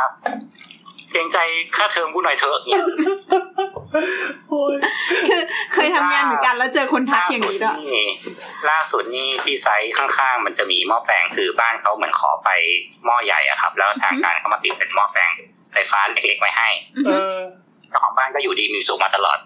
จนวันหนึ่งมีช่างถมดินมา แล้วก็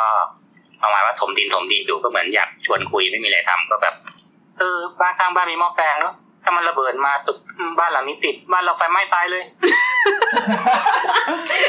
เอ้าแล้วเขาก็โทรมาเลยแบบเฮ้ยโอ้เนี่ยข้างบ้านมันมีหม้อแปลงนะครับผมไม่เห็นเหรอเห็นครับทำไมเนี่ยช่างเขาบอกว่าถ้าเกิดเนี่ยมันวันดีคืนดีมันระเบิดขึ้นมาไฟมันไหม้อะเดี๋ยวบ้านเราไหม้หมดเลยนะ ครับ เราไปขอได้ดีไหมฮะ ก็ก็ ก็ ก็ลองไปคุยก็ได้นะครับ อะไรเงี้ย ถ้าไม่สบายใจอย่างเงี้ยแต่นี่บอกไหม การย้ายเสา ย้ายหม้อสามเฟสย้ายเสา ย้ายต้นแรงสูง ย้ายอะไรให้หมดอ่ะ ค่าใช้จ่ายมันเท่าไหร่ อืม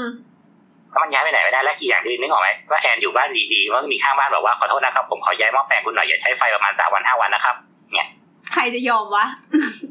เออจะรู้สึกอะไรวะไหม เออ แล้วก็เพื่อความปลอดภัยของข้างบ้านนะครับ ครับ คุณแอนต้องเป็นคนออกเงินทั้งหมดด้วยนะครับ หัวเราะไปน้ำตาไหลไป อันนี้เลยไม่ยุ่งเลยพอแล้วไปคุยนะครับ เนี่ย พี่ไปคุยแล้วกัน อะไรนะครับก็ไม่เป็นไรเดี๋ยวก็ให้เขาออกสักครึ่งหนึ่งก็ได้เนี่ย ใครจะยอมวะ นี่คิดในใจว่าถ้ากูเป็นเจ้าของบ้านทำไมกูต้องออกวะบ้านก็บ้านกูเดี๋ยวกูก็ไม่ได้ใช้ไฟด้วยอย่างเงี้ย เออ ทำไมกูต้องอยู่ๆแล้วมาเสียตังค์วะ เออโดยการที่เริ่มจากการแค่ช่างเขาพักขึ้นมาเฉยๆซึ่งก็บอกไปแล้วว่าการไฟฟ้าเขามาติดอย่างเงี้ยเขาต้องมีระบบของการปลอดภัยอะไรอยู่แล้ว แล้วก็ อืม ปกติหม้อแปลงมันจะระเบิดได้เนี่ย ในบ้านเราใช้ไฟเกิน อ่า แล้วปกติหม้อพวกนี้เขาจะเผื่อไฟสามสิบห้าสิบเปอร์เซ็นอยู่แล้ว อืม เขาก็บอกว่าก็เนี่ยเขาเคยเห็นตามเสาไฟข้างถนนเนี่ยพอมันไหม้แล้วไฟมันลามเลย ก็เลยบอกนั่นมันใช้ไฟทั้งจังหวัดทั้งอำเภอทั้งตำบล ไหนจะมีสายสื่อสารสายที่อะไรอีกเนี่ยความร้อนความร้อนเนี่ย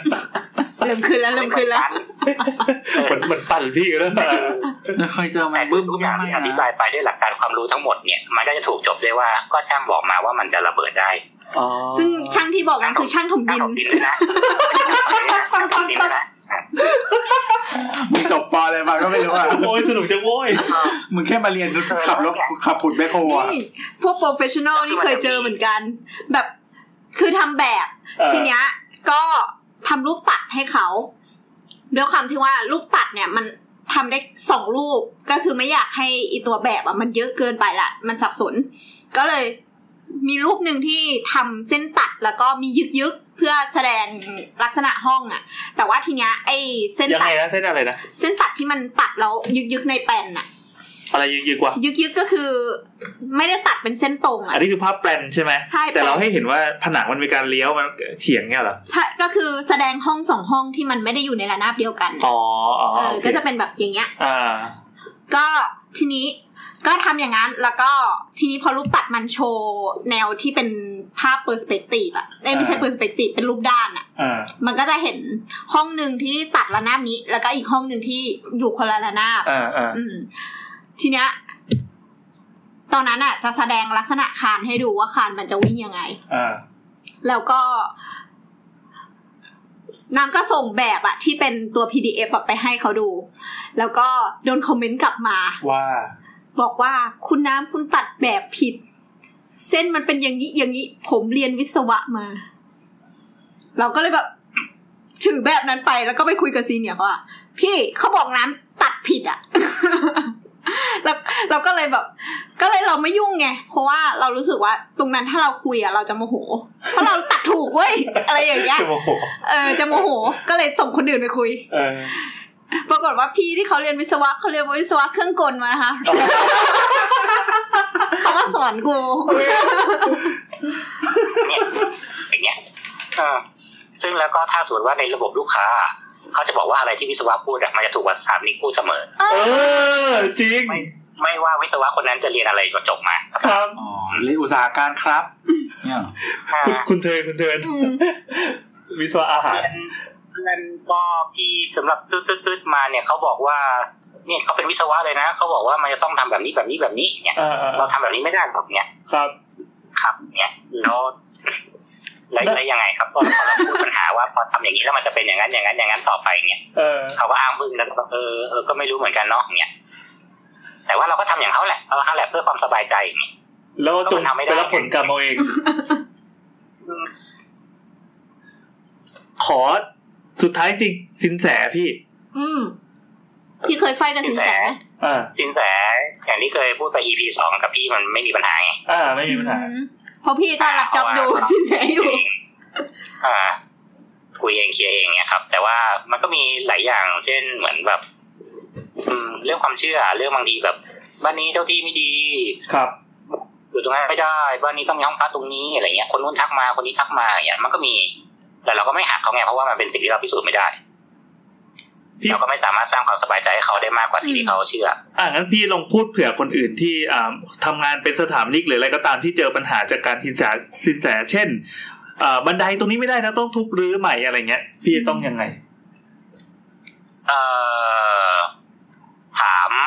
ความไออะไรล่ะ ต้องถามความจำเป็นของเขา และวิธีแก้ที่มันไม่ต้องปรับเพราะทุกอย่างทางฮวงจุ้ยสามารถปรับได้โดยไม่ต้องทุบหรือ ถ้ามันไม่ได้เลวร้ายจริง อ๋อ เรื่องของฮวงจุ้ยเป็นเรื่องของการปรับธาตุปรับตำแหน่งปรับทิศให้ตรงกับทิศที่ดีและร้าย มันไม่จำเป็นจะต้องเอาตรงนั้นตรงนี้ออก เพื่อให้มันสิ่งที่ดีกว่าได้ เราสามารถคือมันทำมันทำดีกว่าได้ แต่ถ้าสมมติว่าเราไม่ต้องทุบมันก็ได้เหมือนกันมันก็มีวิธีแก้ด้วยสีด้วยวัสดุด้วย การปิดเปิดช่อง การเปลี่ยนทางเข้าอะไรอย่างเงี้ยครับ หรือเราจะขยายตรงนั้นตรงนี้ได้ และสินแสที่ดีจะต้องแนะนำให้เราได้ว่าเราจะแก้ยังไงโดยที่เราไม่ต้องทุบรื้อ อืม อ๋อ ใช่ใช่ ยื่นคำขาดไปเลยว่าเราทุบรื้อไม่ได้ แต่ถ้าสมมติว่ายังเป็นในลักษณะของการที่ว่ายังไม่ได้ก่อสร้าง ถามเหตุและผลเขาและออปชันหนึ่งสองสามสี่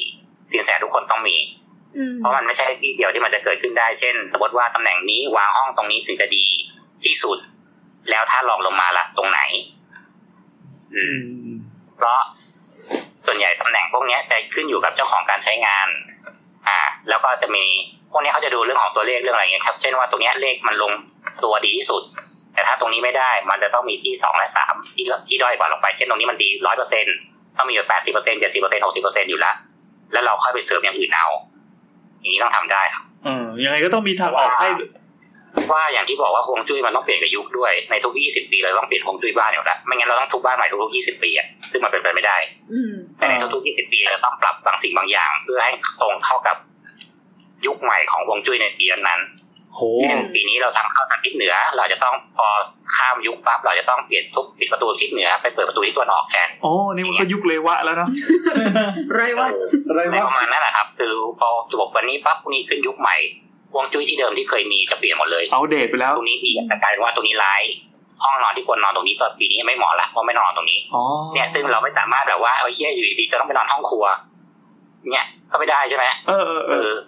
มันก็ต้องมีวิธีแก้ว่าก็ในสุดท้ายเรานอนตรงเนี้ยเราต้องปรับไงเช่นปรับที่เตียงนอน ใส่เปลี่ยนเฟอร์นิเจอร์ใหม่เปลี่ยนนั่นเป็นนี่ใหม่มีหน้าต่างใหม่ประตูใหม่อะไรเงี้ยกั้นประตูห้องตรงไหนใหม่ มันสามารถแก้ไขในเรื่องของ minor change ได้มันไม่จำเป็นต้องเป็นช่วงของการปรับทุกอย่างหมด เพราะว่าตามหลักฮวงจุ้ยมันไม่สามารถปรับทุกอย่างหมดได้ ผมพอจะเก็ตแล้วครับ สถาปนิกครับ อ่ะ ถ้าฟังหนูนี้นะครับ ไปโรงเรียนสินแส เฮ้ย อย่าทำตลกไปมีอยู่ครั้งหนึ่งเคย เคยไปคุยกับโอนเนอร์พร้อมกับสินแสคือโอนเนอร์ซีเรียสเรื่องสินแสมาก อ่า ให้เป็น p r i o r i t y แรก ใช่ แล้วคือเขาบอกว่า คุณต้องไปคุยด้วย ไปนั่งกับผมไป เหมื นั่ อง นเหมื ฟั อด้วง นเหมือนขอย ไป กัน นั่งอ่า เออไปนั่งฟังด้วยกัน เพื่อจะได้รับ requirement ทีเดียว ใช่ใช่ อ่า ซึ่งซึ่งก็เป็นเรื่องที่ดี ใช่เป็นเรื่องที่ดีอันนี้เราเห็นด้วย ที่ เรา แบบเห็นด้วย มาตั้งแต่แรกเลย พอไปปุ๊บ โอ้โห บ้านชินแส แม่งหลุย ว่ะ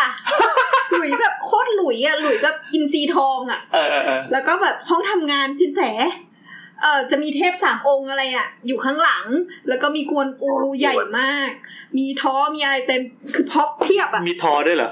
ท้อท้อ ทอ อ๋อคือทอเออ คือแบบประมาณว่าแบบพร็อพเพียบแบบเข้าไปมึงต้องเกรงขามตั้งแต่แบบบรรดาหุ่นแล้วอะ เออเออ ทุกมุมมีแบบมีปลา มีมังกร มีอะไรเยอะแยะมาก คือแบบเข้าไป เสร็จแล้วก็คุยเรื่องงานคุยคุยไป แล้วก็โอนเนอร์ก็บอก เอ้ยเดี๋ยว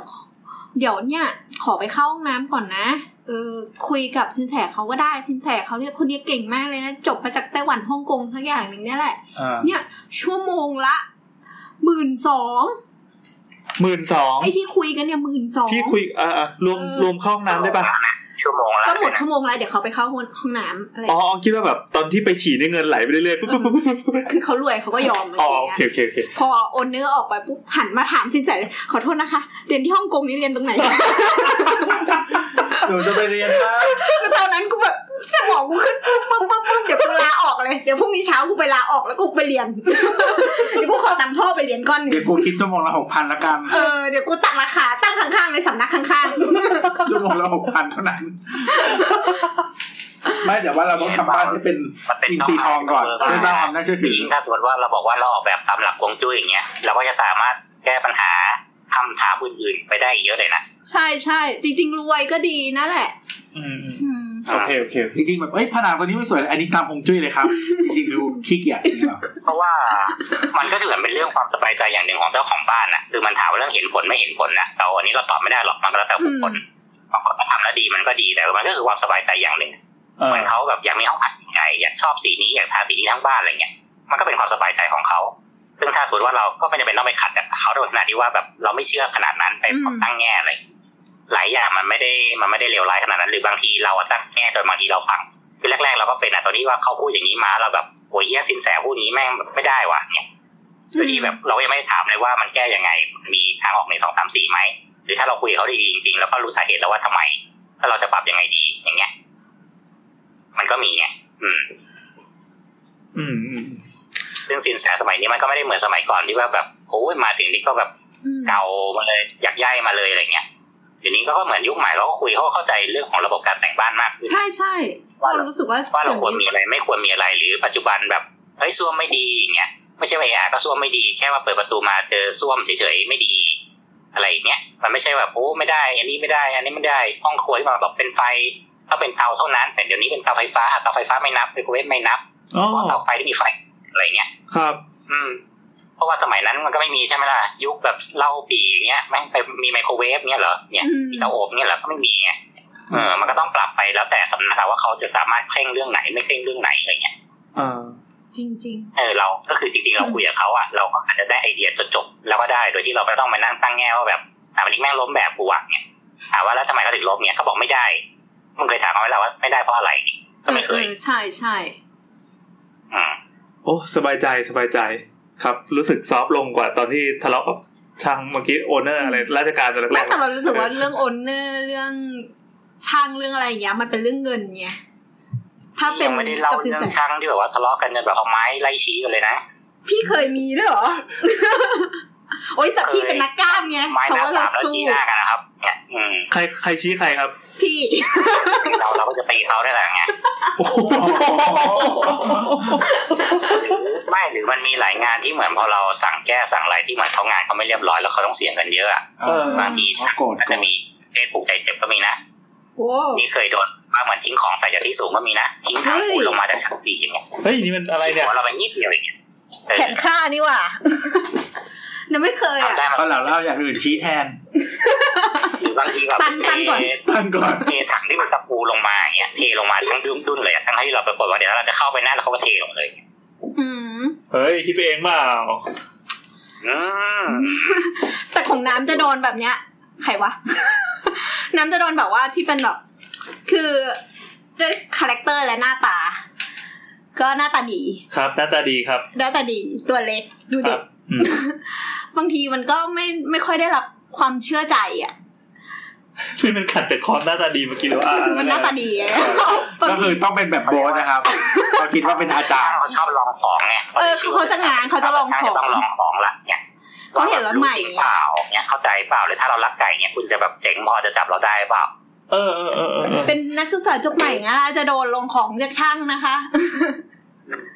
คือบางทีพอเราเข้าไปพอเราสั่งเขาอย่างเงี้ยเขาก็จะแกล้งถามว่าเออผมทำอย่างนี้ได้ไหมครับเนี่ยแล้วเขาก็จะเหมือนมองหน้าเราประมาณว่าแบบเขาก็แนะนำทางที่มันแบบแย่กว่า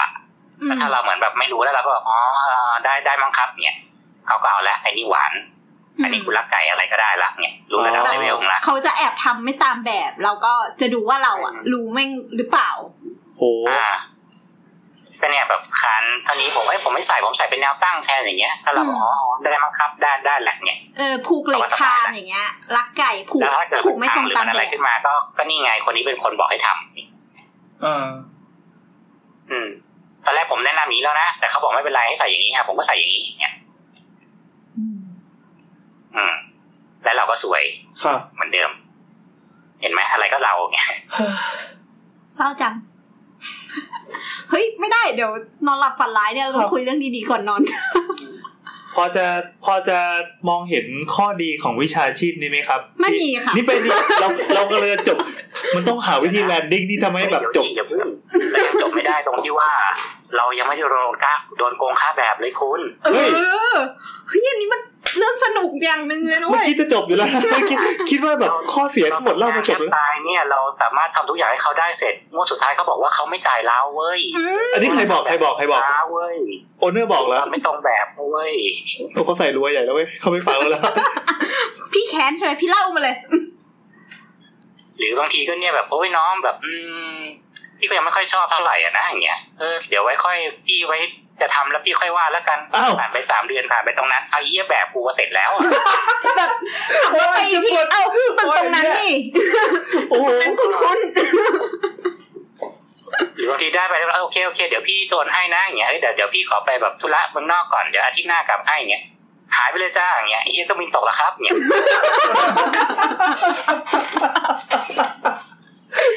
โอ้ย มันต้องมีวัฒนศิลป์ทักไปแล้วไม่ให้น่าเกลียดอ่ะ ไม่ให้รู้สึก เออ โอ้ยน่าเกลียดก็ได้ มึงจ่ายตังค่าแบบยัง แล้วแบบบางทีคืออย่างเงี้ยเราโทรไปไม่รับใช่ป่ะ เออ แล้ววันดีคืนดีโทรมาเว้ยเราก็ดีใจแบบเฮ้ยเชี่ยโทรมาจ่ายค่าแบบแล้วเงี้ยพอคุยคุยเสร็จแบบอุ้ยโทรผิดขอโทษค่ะระหว่างหูใส่ ปึ๊บ อันนี้ประสบการณ์ตรงเนี่ยอะ โอ้ร้อนร้อนๆเลยล่ะเนี่ยเอาแม่ย้อย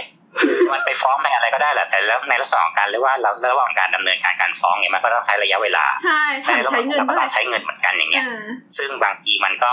ไม่คุ้ม ยอมได้ไหมด้วยเหตุและผลนะคือจริงๆมันก็ควรทำแหละควรทำให้มันเป็นมาตรฐานวิชาชีพแล้ว เออ อืม แต่เราก็ไม่มีเวลาขนาดนั้นน่ะ เออบางทีแบบนัดไต่สวนพยานทุกๆสองเดือนสามเดือนจ่ายทีครั้งละหมื่นสองหมื่นเงี้ยกับการที่ว่าเราสวงค่าแบบแค่หกหมื่นเงี้ย เออ เออ เออพอได้เสร็จจบออกมาศาลตัดสินว่าเจ้าของไม่สามารถจะให้ได้เพราะฉะนั้นเจ้าของจะมีการผ่อนจ่ายให้เดือนละสามร้อยบาทเป็นเวลาทั้งหมดยี่สิบเดือนสามสิบเดือนอะไรเงี้ย ครับ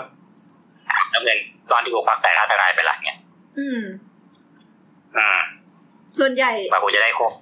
โดน แกพอดีเงี้ย เบี้ยวแบบนี้ไม่ค่อย ไม่ค่อย นี่ ได้ เริ่มเริ่มสะหอนใจเลยเหมือนแบบ พี่ก็ทำงานดึกดึกๆวันละหลายชั่วโมงเพื่อมาจ่ายกับค่ายอะไรแบบเนี้ย คือเขาฟ้องไหมตอนนี้มีสิบคดีแล้วเนี่ย เออ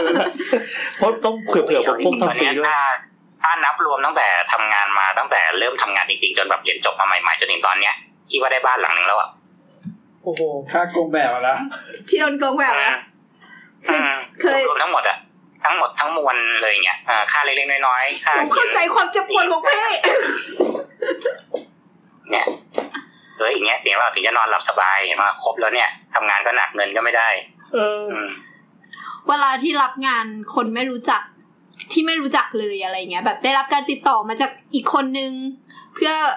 ให้มาหาเราอะไรเงี้ย จากเพื่อนเก่าสมัยมหกที่ญาติจะทำบ้าน ก็เลยแบบน้ำเรียนสถาปนิกนี่ อ่า เออ จะมีบ่อยแบบนี้เออเออเออ กูเครียดมาก กูพูดตรงๆ กูไม่อยากรับเลย กูปัดตลอด บ้านญาติบ้านอะไรเนี่ยอ่ะทำฟรีให้หน่อยได้ไหม เอออยากครับ เขียนเอาง่ายๆก็ได้อย่างเงี้ยเออกูเขียนใส่กระดาษให้ A4 อ่ะเสร็จจบมาเป็น เอ้ย บ้า เอน อจริง โอ้ย ๆ คือ โอ้ย ถามง่ายตอบง่ายนะถ้าอย่างนั้นอ่ะ คือตอนนี้ถ้าเป็นความดันเนี่ยตอนนี้มันจุกมาถึงคอหอยแล้วอะต้องไปต่อไม่ได้แล้วอะจะคุยอะไรก็คุยไม่ได้ เป็นเบาหวานตอนนี้ต้องตัดแล้ว เอ นะ อขานี่กระพริบปิ๊กปิ๊กปิ๊กแล้วอะเอ้ยอะไรของพี่วะ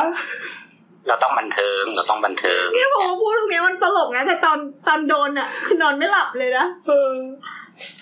แบบทุกครั้งที่คิดถึงเรื่องเนี้ยจะ หั แบ ว บ เร้อนแล้วน้ำตาไหลเชื่ออะไรวะเอาง่ายๆอย่างนี้เลยวะเนี่ย เออ จริง ๆ ไอ้เคสที่แบบว่าอ่ะแบบนี้ แบบสมมติว่าเรามีสามสามครั้งคุยแบบ เออเออเออ คุยแบบก่อนสรุป อ่ะคุยจนถึงครั้งที่สองแหละ ผมว่าผมยังไม่สร้างดีกว่า ขับรถผ่านซอยนั้นไปปุ๊บ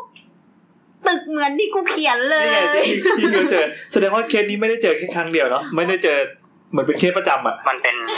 เป็นมาตรฐานที่เหมือนทุกคนต้องเจออะ อืมเรารู้สึกว่าทุกคนต้องเจอ เออ แล้วเราก็เคยรับงานอย่างนี้ด้วย งานที่แบบ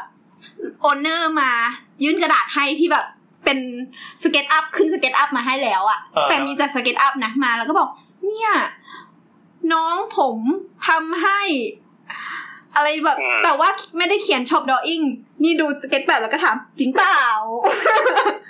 ไม่ใช่เอาแบบคนอื่นมาให้ แต่ กู มันไม่มีเว ทำนะลาทำอ่ะน้องทำแบบช็อปดออิ่งให้หน่อยได้ไหมอย่างเงี้ย เขาเลยจะโกงมึงต่อเหมือนกัน เออคือแบบมองหน้าจริงเปล่าเฮ้ยไม่ใช่เอาแบบคนอื่นมาแล้วมาจ้างกูต่อเด้อ โกงไปแล้วหนึ่งรอบเดี๋ยวมาโกง มัน กัน จะมี อีกต่อบ างกลุ่มที่เขาเหมือน เหมือนรับทำอะไรอย่างเงี้ยโดยที่เหมือนคิดแบบสมมติแบบเนี่ยถ้ามีแบบมาใช่ไหมเดี๋ยวผมขึ้นพร้อมขออนุญาตให้เลยในราคาสามหมื่นอย่างเงี้ย โอ้ ใช่ใช่มีมีอุ้ยถูกกว่านั้นอีก ผู้รับหรือผู้รับเหมาบอกว่าเอาแบบมาครับเดี๋ยวผมทำแบบขออนุญาตแล้วผมก่อสร้างให้แล้วก็รวมเคิร์นคีย์ในนั้นไปเลย ในค่าก่อสร้างไปเลย เออ เนี่ยแล้ว ส่ เขา วน ยอมเปลี่ยนเป็นหลักเพื่อมาจ้างเราทำไม ส่วนใหญ่รับเหมา ไป จะ เขียน ทำแบบนั้น ทุกอย่างให้หมดแล้วแล้วก็สร้างให้ด้วยเลย หนักกว่าคือกำลังไปขอเขต คือโอนเนอร์ไปขอเขตเอง แล้วคนในเขตเสือกบอกว่า อุ้ยคุณให้เขาเขียนแบบสามหมื่นเลยเหรอ ผมคิดหมื่นหนึ่ง ตัดราคากันอีก ด้วย ร้ายจริง ๆ คนสมัยนี้เนี่ย โอ้ยไม่อยากฟังเลยแล้วอ่ะ นี่เราบ่นไม่อยากฟังมันนานมากเลยจริงๆนะทนฟังกันได้ยังไงวะโอ้โห เนี่ยแล้วเดี๋ยวพรุ่งนี้แอนไปตรวจงานนั้นก็จะใจดีกับช่างเอาเลยครับ อยากทำอะไรทำไปเลยครับ ฉากที่เฮียอะไรก็ได้ครับ ซื้อเหล้าให้ด้วย พี่ เอ่ออะไรนะ EP นี้ชื่อดราม่าถามดิกใช่ไหม เออเป็นดราม่าถามอะไรกัน ขอแบบ จบแบบฟิลกู๊ดให้หน่อยได้ไหมพี่หักมุมให้หน่อยได้ไหมผมขอ ฟิลกูดเหรอ พี่มีฟิลกูด คือ บ้างไหม ยังไม่ไม่ผมคือผมสงสัยว่า ในเมื่อมันทรมานมันอะไรขนาดเนี้ย ทำไม เออพี่ทำไมถึงยังทนอยู่ได้เนี่ย เพราะกูทำอย่างอื่นไม่ได้ ไม่พี่ไปเป็นแบบเทรนเนอร์ฟิตเนส เพ อะไร ราะเว ไม่ ลา ดีกว่าเหรอง านเพราะเวลางานเสร็จแล้วอะครับ แล้วเวลาเราเห็นเจ้าของบ้านเราเข้าไปอยู่แล้วเขาแฮปปี้อะ อืม เฮ้ยมันมันโอเคมากเลยนะมันคือมันเคลียร์ทุกอย่างกับความที่แบบเราทรมานมา เป็นปีอะแล้วกับการที่เหมือนบางทีคือบางคนที่เราทำบ้านให้เขาเป็นสิบปี แล้วเขาก็ยังเป็นคนสนิทกับเราอยู่อะ อืมอืม คือที่เขาก็ยังพูดทุกครั้งเวลาเขาอยู่บ้านว่าเฮ้ยเขาแฮปปี้กับการที่เขาอยู่บ้านหลังเนี้ย เออ จนเขาจะสร้างหลังเดี๋ยวไว้รอพี่สร้างบ้านหลังใหม่ก่อนนะแล้วเดี๋ยวพี่จะโทรเรียก แล้วมาทรมานกันให ใค ม่ รมาพี่ก็แนะนำให้ ครับ อะไรอย่างเงี้ยเพราะเขาแบบมันสบายใจกับเราแล้วเมื่อพอเราอยู่แล้วเราแบบ เออเฮ้ยมันไม่ใช่ของที่แบบพอทำแล้วก็แบบใช้ปีสองปีแล้วก็เลิกอะเขาก็ยืมอยู่ไปจนถึงชุดถึงกลุ่มลูกถึงหลานเขาอย่างเงี้ย อืม เออให้มันรู้สึกดีทุกครั้งเวลาที่เขาเหมือนแบบไม่ขอบคุณหน้าอะไรเงี้ยเฮ้ยบ้านสวยชอบอะไรเงี้ย เออ แค่นี้เลย แค่นี้เลยเหรอ กับการที่ว่า พอเราได้ยินอย่างเงี้ยเราก็อยากทำงานต่อไปแล้วอะ แค่นี้เลยเหรอ แล้วเราก็มานั่ง แล้วเราก็มานั่งบ่นระยำระยำอย่างเงี้ยเหมือนเดิ ม อะไรอย่างเดี ยว ไม่พี่ ไม่ก็คือเวลาเราแบบเราผ่านงานตัวเองทุกครั้งอะแล้วเราก็มีความรู้สึกว่าเออไอ้เนี่ยเราทำเนี่ย อ๋อ มันก็แฮปปี้ เออเออเออ แค่นี้ส่วนใหญ่จะเป็นแค่นี้จริงๆนะที่พอเหมือนแบบ แล้วก็คือเหมือนหลายครั้งที่เราจะได้เจ้าของบ้านอ่ะ เป็นเหมือนเป็นเพื่อนเป็นพี่เป็น อืม คนสนิทไปเลย เพราะว่าเราต้องใช้เวลาคุกคีกับเจ้าของบ้านเยอะมาก เออ และการที่เราต้องสร้างบ้านให้เขาเราต้องรู้รู้เหมือนรู้นิสัยรู้กิจวัตรประจำวันเหมือนรู้อาชีพรู้ชีวิตเขาอ่ะเพราะว่าเราต้องออกแบบชีวิตให้เขา เป็น หลายคนก็คือสนิทไปเลยอย่างเงี้ย อืมอืมอืม เรื่องดีๆมันก็มีอยู่ประมาณตรงเนี้ยอืม พี่พูดข้อเสียประมาณสองชั่วโมงแล้วพี่พูดข้อดีได้ประมาณสองนาทีได้ ฮิวฮิวมาได้สองขี แล้ ด ว เพลง แล้วแถมยังแบบแบบแค่คำขอบคุณเนี่ยพี่พี่ไปเปิดร้านขายข้าวแกงก็ได้ปะ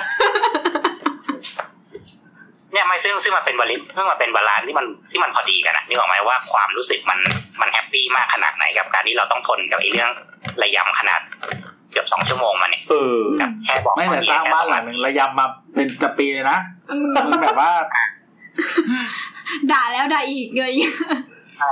ตีกันจะตายหายอยู่แล้วอย่างเงี้ยแล้วบอกพอบ้านเสร็จแล้วแบบเฮ้ยขอบคุณนะอย่างเงี้ยเดี๋ยวมางานด้วยนะชอบมากใครชมก็สวยอะไรเงี้ย เออ เออภูมิใจไปคุยฟุ้งไปหมดว่าเออทำคนนั้นคนนี้อย่างเงี้ย เดี๋ยวเดี๋ยวได้ทำญาติมาให้ทำต่อ อ๋อไม่เอาแล้วครับพี่บ้านพี่นี่ใส่ ไม่เอา พี่ แล้วครับผมไม่เอาแล้วครับเนี่ย ต่อเวลาเราทำงานเสร็จตึกสักหลังหนึงอะเราเห็นตึกนั้นเป็นลูกเลยนะ เออเออเออ เออเราเราเรามีความสุขกับเขามากมันจะโอนเนอร์จะระยำแค่ไหนก็ตาม เออ บิวดิ้งแม่ง หรื ดี อถ้าบางหรืออย่างบางงานเราแค่ดีไซน์อ่ะแล้วเราก็แบบไม่เห็นมันอีกเลยจนเขาโทรมาบอกว่ามันเสร็จแล้วอ่ะ อืม เฮ้ยเราตื่นเต้นนะเราอยากไปเพื่อเราอยากรู้ว่าไอ้สิ่งที่เราคิดทั้งหมดอ่ะมันออกมาแล้วมันเป็นยังไง แล้วก็ไม่เหมือน แล้วแบบนี่แฮปปี้ว่ะเนี่ยเออแม่งตรงนี้ที่คิดไว้แม่งได้อย่างนี้จริงๆด้วยว่ะเนี่ย อืม เฮ้ยมันโอเคไงมันโอเคมากกับความรู้สึกตรงเนี้ยอืม อืมอืมอืม แล้วก็มีบางโมเมนต์ที่แบบสมมติว่าผ่านไปสักพักหนึ่งเราเจ้าของบ้านโทรมาถามดีเทลอะไรเล็กๆน้อยๆอย่างสมมติว่าเขาอยากจะเพิ่มห้องตรงนี้หรือว่าอะไรอย่างเงี้ยแล้วแล้วเราสามารถอธิบายได้อะเราเป็นความรู้สึกดีมากอะรู้สึกเหมือนแบบเออเจอเพื่อนเก่ารีวิเนียนกันนะ แล้วก็เราไปดูแล้วก็คนพบว่า อ้าวไอ้เหี้ยมึงทุบตรงนี้ของกูซะเรียบเพี้ยนเลยอะอย่างเงี้ย ใช่ทำไมหน้าต่างมึงไม่เหมือนแบบที่กูเขียนเลยวะ เออแต่เราเข้าใจได้นะเข้าใจได้นะเพราะมันเป็นมันเป็นงานที่เหนื่อยยากอะแล้วพอมันเสร็จปั๊บมันมันเห็นเป็นรูปธรรมเลยว่ามันทำให้ อืม ชีวิตคนที่เราเราปฏิสัมพันธ์ด้วยมันดี อืม แล้วคือทุกอย่างมันผ่านการแก้ปัญหามาด้วยกันหมดแล้วอะ เออ อื อ ม เออเออ และมันสามารถหาข้อสรุปที่จบสมบูรณ์ได้อย่างเงี้ยบริบูรณ์ เออเออเออเออ เนี่ยเหมือนเนี่ยจบเวนเจอร์ปุ๊บตัดเสร็จปั๊บเนี่ยเอ้ยฟินละจบเลิกสบายใจเคลียร์ละ ครับเอ็นเกมเอ็นเกม ฮิวมาได้สองขีดครึ่งแล้วพี่ เออโอเค ก็ ใครที่ฟังตอนแรกแล้วว่าเวลาออกเนี่ยฟังจนจบด้วยนะครับ เออใช่ใช่เดี๋ยวเราต้องไปตัดต่อเสียงเพิ่มตอนต้นนะ ไม่เอาแล้วอย่างเงี้ย เออ ปัดซบอย่างเงี้ย เราต้องบอกตอนต้นว่ากรุณาฟังตอนจบทีเถอะตอนหลังมันมีกำลังใจเล็กน้อย ประมาณสองขีดครึ่งนะคะทุกคนจากเดิมที่ติดลบมาประมาณร้อย ๆครับ ไม่แต่ก็ก็เข้าใจได้ประมาณหนึ่งมั้งไม่รู้สำหรับเราอ่ะ เออ รู้สึกว่า ก็คือเวลาทำงานอย่างทำงานโฆษณาอะไรเงี้ย อือหือ แล้วเห็นเห็นโปรดักเห็นโฆษณาออนเห็นโปรดักขายเห็นอะไรอย่างเงี้ เห็ ย นฟีดแบ็ก เออ ก็ ก็ ก็รู้สึกดี แต่ว่าแบบไม่ถึงเลเวลนั้นอะไม่รู้ส่วนตัวแล้วแต่ว่าอาจวิธีจัดการ เป็สนระ เป ยะ นไทม์มันอาจจะแบบ ไม่เหมือนกันอะไรเงี้ย แต่ว่าวันนี้เจอโค้ดอันหนึงอ่ะในทวิตเตอร์ไม่ได้เป็นโค้ดหรอกเหมือนแบบเขาเป็นรูปที่มันเคยมีโค้ดประมาณว่าแบบ ไม่มีงานอะไรต่ำถ้าทำด้วยใจสูงอะไรประมาณเนี้ย แล้วเขาค่าคำว่าใจเปลี่ยนเป็นเงินอะ ถูก นี่คือเราเลย เราก็เป็นเหมือนกันนะ เราก็แฮปปี้ตอนเงินเข้าเหมือนกัน อืม ครับ แล้วก็โดนโกงเงิน เฮ้ยเรายกหั อะ ว ไร ล้ ที่ อ ค่าแบบนี้เว่อร์ๆครับให้ระวังเขาไว้ เฮ้ยแต่ว่าคือตอนทำงานบริษัทที่มันเป็นเทิร์นคีอ่ะ คือมันทุกคำพูดอะมันต้องเป็นความรับผิดชอบหมดเลยอ่ะ เป็นเงินด้ว เทิ ย ร์นคีย์แปลว่าอะไรครับ คือทำเป็นรับเหมาเขียนแบบอะไรเสร็จในตัว อ๋อ ทุกอย่างเอาอยู่ แบ ไว้ บความก่อสร้างมาในตัวนะ อืม คือทุกอย่างนะเป็นคนที่อัดเสียงตลอดเวลา เพื่อ อัดในโทรศัพท์ อัดตอนคุย ออ เป็นหลักฐาน เพื่อเป็นหลักฐาน เหรอ จริง เออ นี่เป็นเป็นความโปรอย่างหนึ่งนะอ่า ๆ แต่มันเป็นสติแตกนิดนึงนะ คือแบบ เออ บางครั้งคุยกับเพื่อนก็มานั่งลบสายที่คุยกับเพื่อน เลย แต่ว่าแต่ว่าแจ้งเขาทุกครั้งนะว่าอัดเสียงนะคะ แต่อัดเสียงไว้ทำงานอะไรเงี้ยมันผิดกฎหมายกันอัดเสียง ๆต้องต้องแจ้งก่อนต้องแจ้ง เอ ก่ อ อน ต้องแจ้งก่อน ใช้ไอโฟนไม่ได้ เออ เพราะมันอัดไม่ได้ อ้าวเหรอ เอออัดไม่ได้ อ่าครับ ถ้าใครอยากเป็นสถามเล็กที่ดีก็ใช้ Android นะครับ ใช้ Android หรื ครั อบ ไม่ก็ซื้อเครื่อง ซื้อ อัดเครื่องอัเสีดเสี ย ย ง ง แยก เฮ้ย เออเปลือง เที่ยวฟิตมีเป็นปากกา เป็นแบบบอลอะอัดเสียงแบบบอล นี่คือหลอกลูกค้าว่าเนี่ยลูกค้าเสียง แอบถ่ายด้วยมีกล้องอยู่ข้างหน้า เออพอเข้าห้องน้ำปุ๊บตั้งกล้องเลย โอเค เราควรจะจบนะ ครับ ตอนนี้ก็ห้าทุ่มกว่าละเออ ก็อีพีนี้ก็กระโดดมาถึงสองชั่วโมงจนได้ เห็นไหมบอกแล้ว ไหนพี่บอกชั่วโมงเดียวเลย ก็ไม่คิดว่าแบบเรื่องอัดอั้นของพี่แกจะระเบิดมาขนาดนี้ อืม นี่ประมาณสามสิบเปอร์เซ็นต์เองยังไม่ถึงไหนเลย โอ้ยพี่พอแล้ว ใช่ พอแล้วเธอ แต่เชื่อว่างานรีโนเวทอะจะสนุก ครับ เพราะรีโนเวทมันมันมีมิติขอพยางายการ ม ทำ มี งาน น เย เย อะ อะครับ แล้วแล้วแล้วแล้ว คนฟังบอกมึงขายมาหลายตอนแล้วมึงไม่มาสักที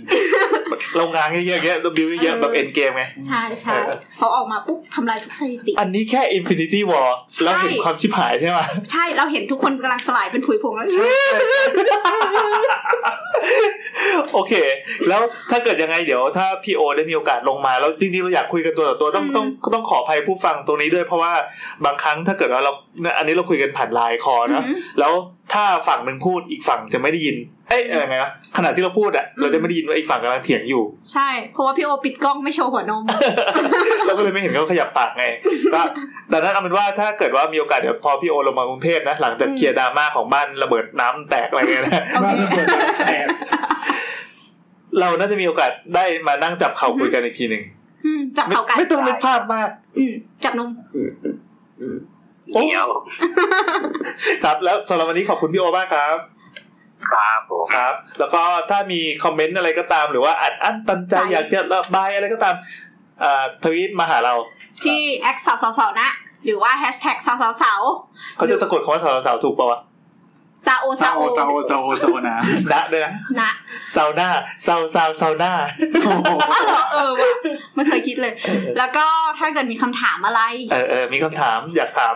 ก็มาที่ ก็ แฮชแท็ก ตัว ช่าง นั่นแห เถ ละครั อะ บเนี่ย ฮะ ตัวตัวเหรอ หมาย มา ถึง นั่ง ว่า จับเข่า กับตัวนั่นแหละไม่ต้องถามมาก็ได้ครับ นั่นแหละนั่นแหละก็ใส่แฮชแท็กสาวสาวสาวก็ได้ช่างเถอะก็ได้ ได้โอเค มันเราจะมีแผนกสองอยู่ไปสอง ก็ แล้วก็ คือ มาราย ตั งาน ว ตัว ที่เห็นบับเบิลไม่ได้นั่นเอง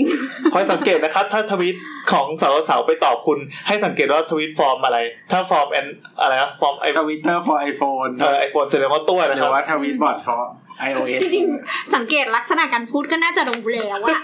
ไม่บางทีมันมีกับการกัน แอป สวม แอป ด้านสวมด้าน แอปเป็นอีกคนนึง อะไรอย่างนั้น ดีอย่าให้น้ำถือแอคเคาท์เดี๋ยวพังหมด ใช่ฉันจะหลีกวายพูดเลย ฉันงางแอคเคอร์ พอแล้วหนึ่งแล้ว โอเคสำหรับวันนี้ขอบคุณพี่โอ๊ตด้วยครับ ขอบคุณครับ สวัสดีค่ะ ครับ เย้ ครับ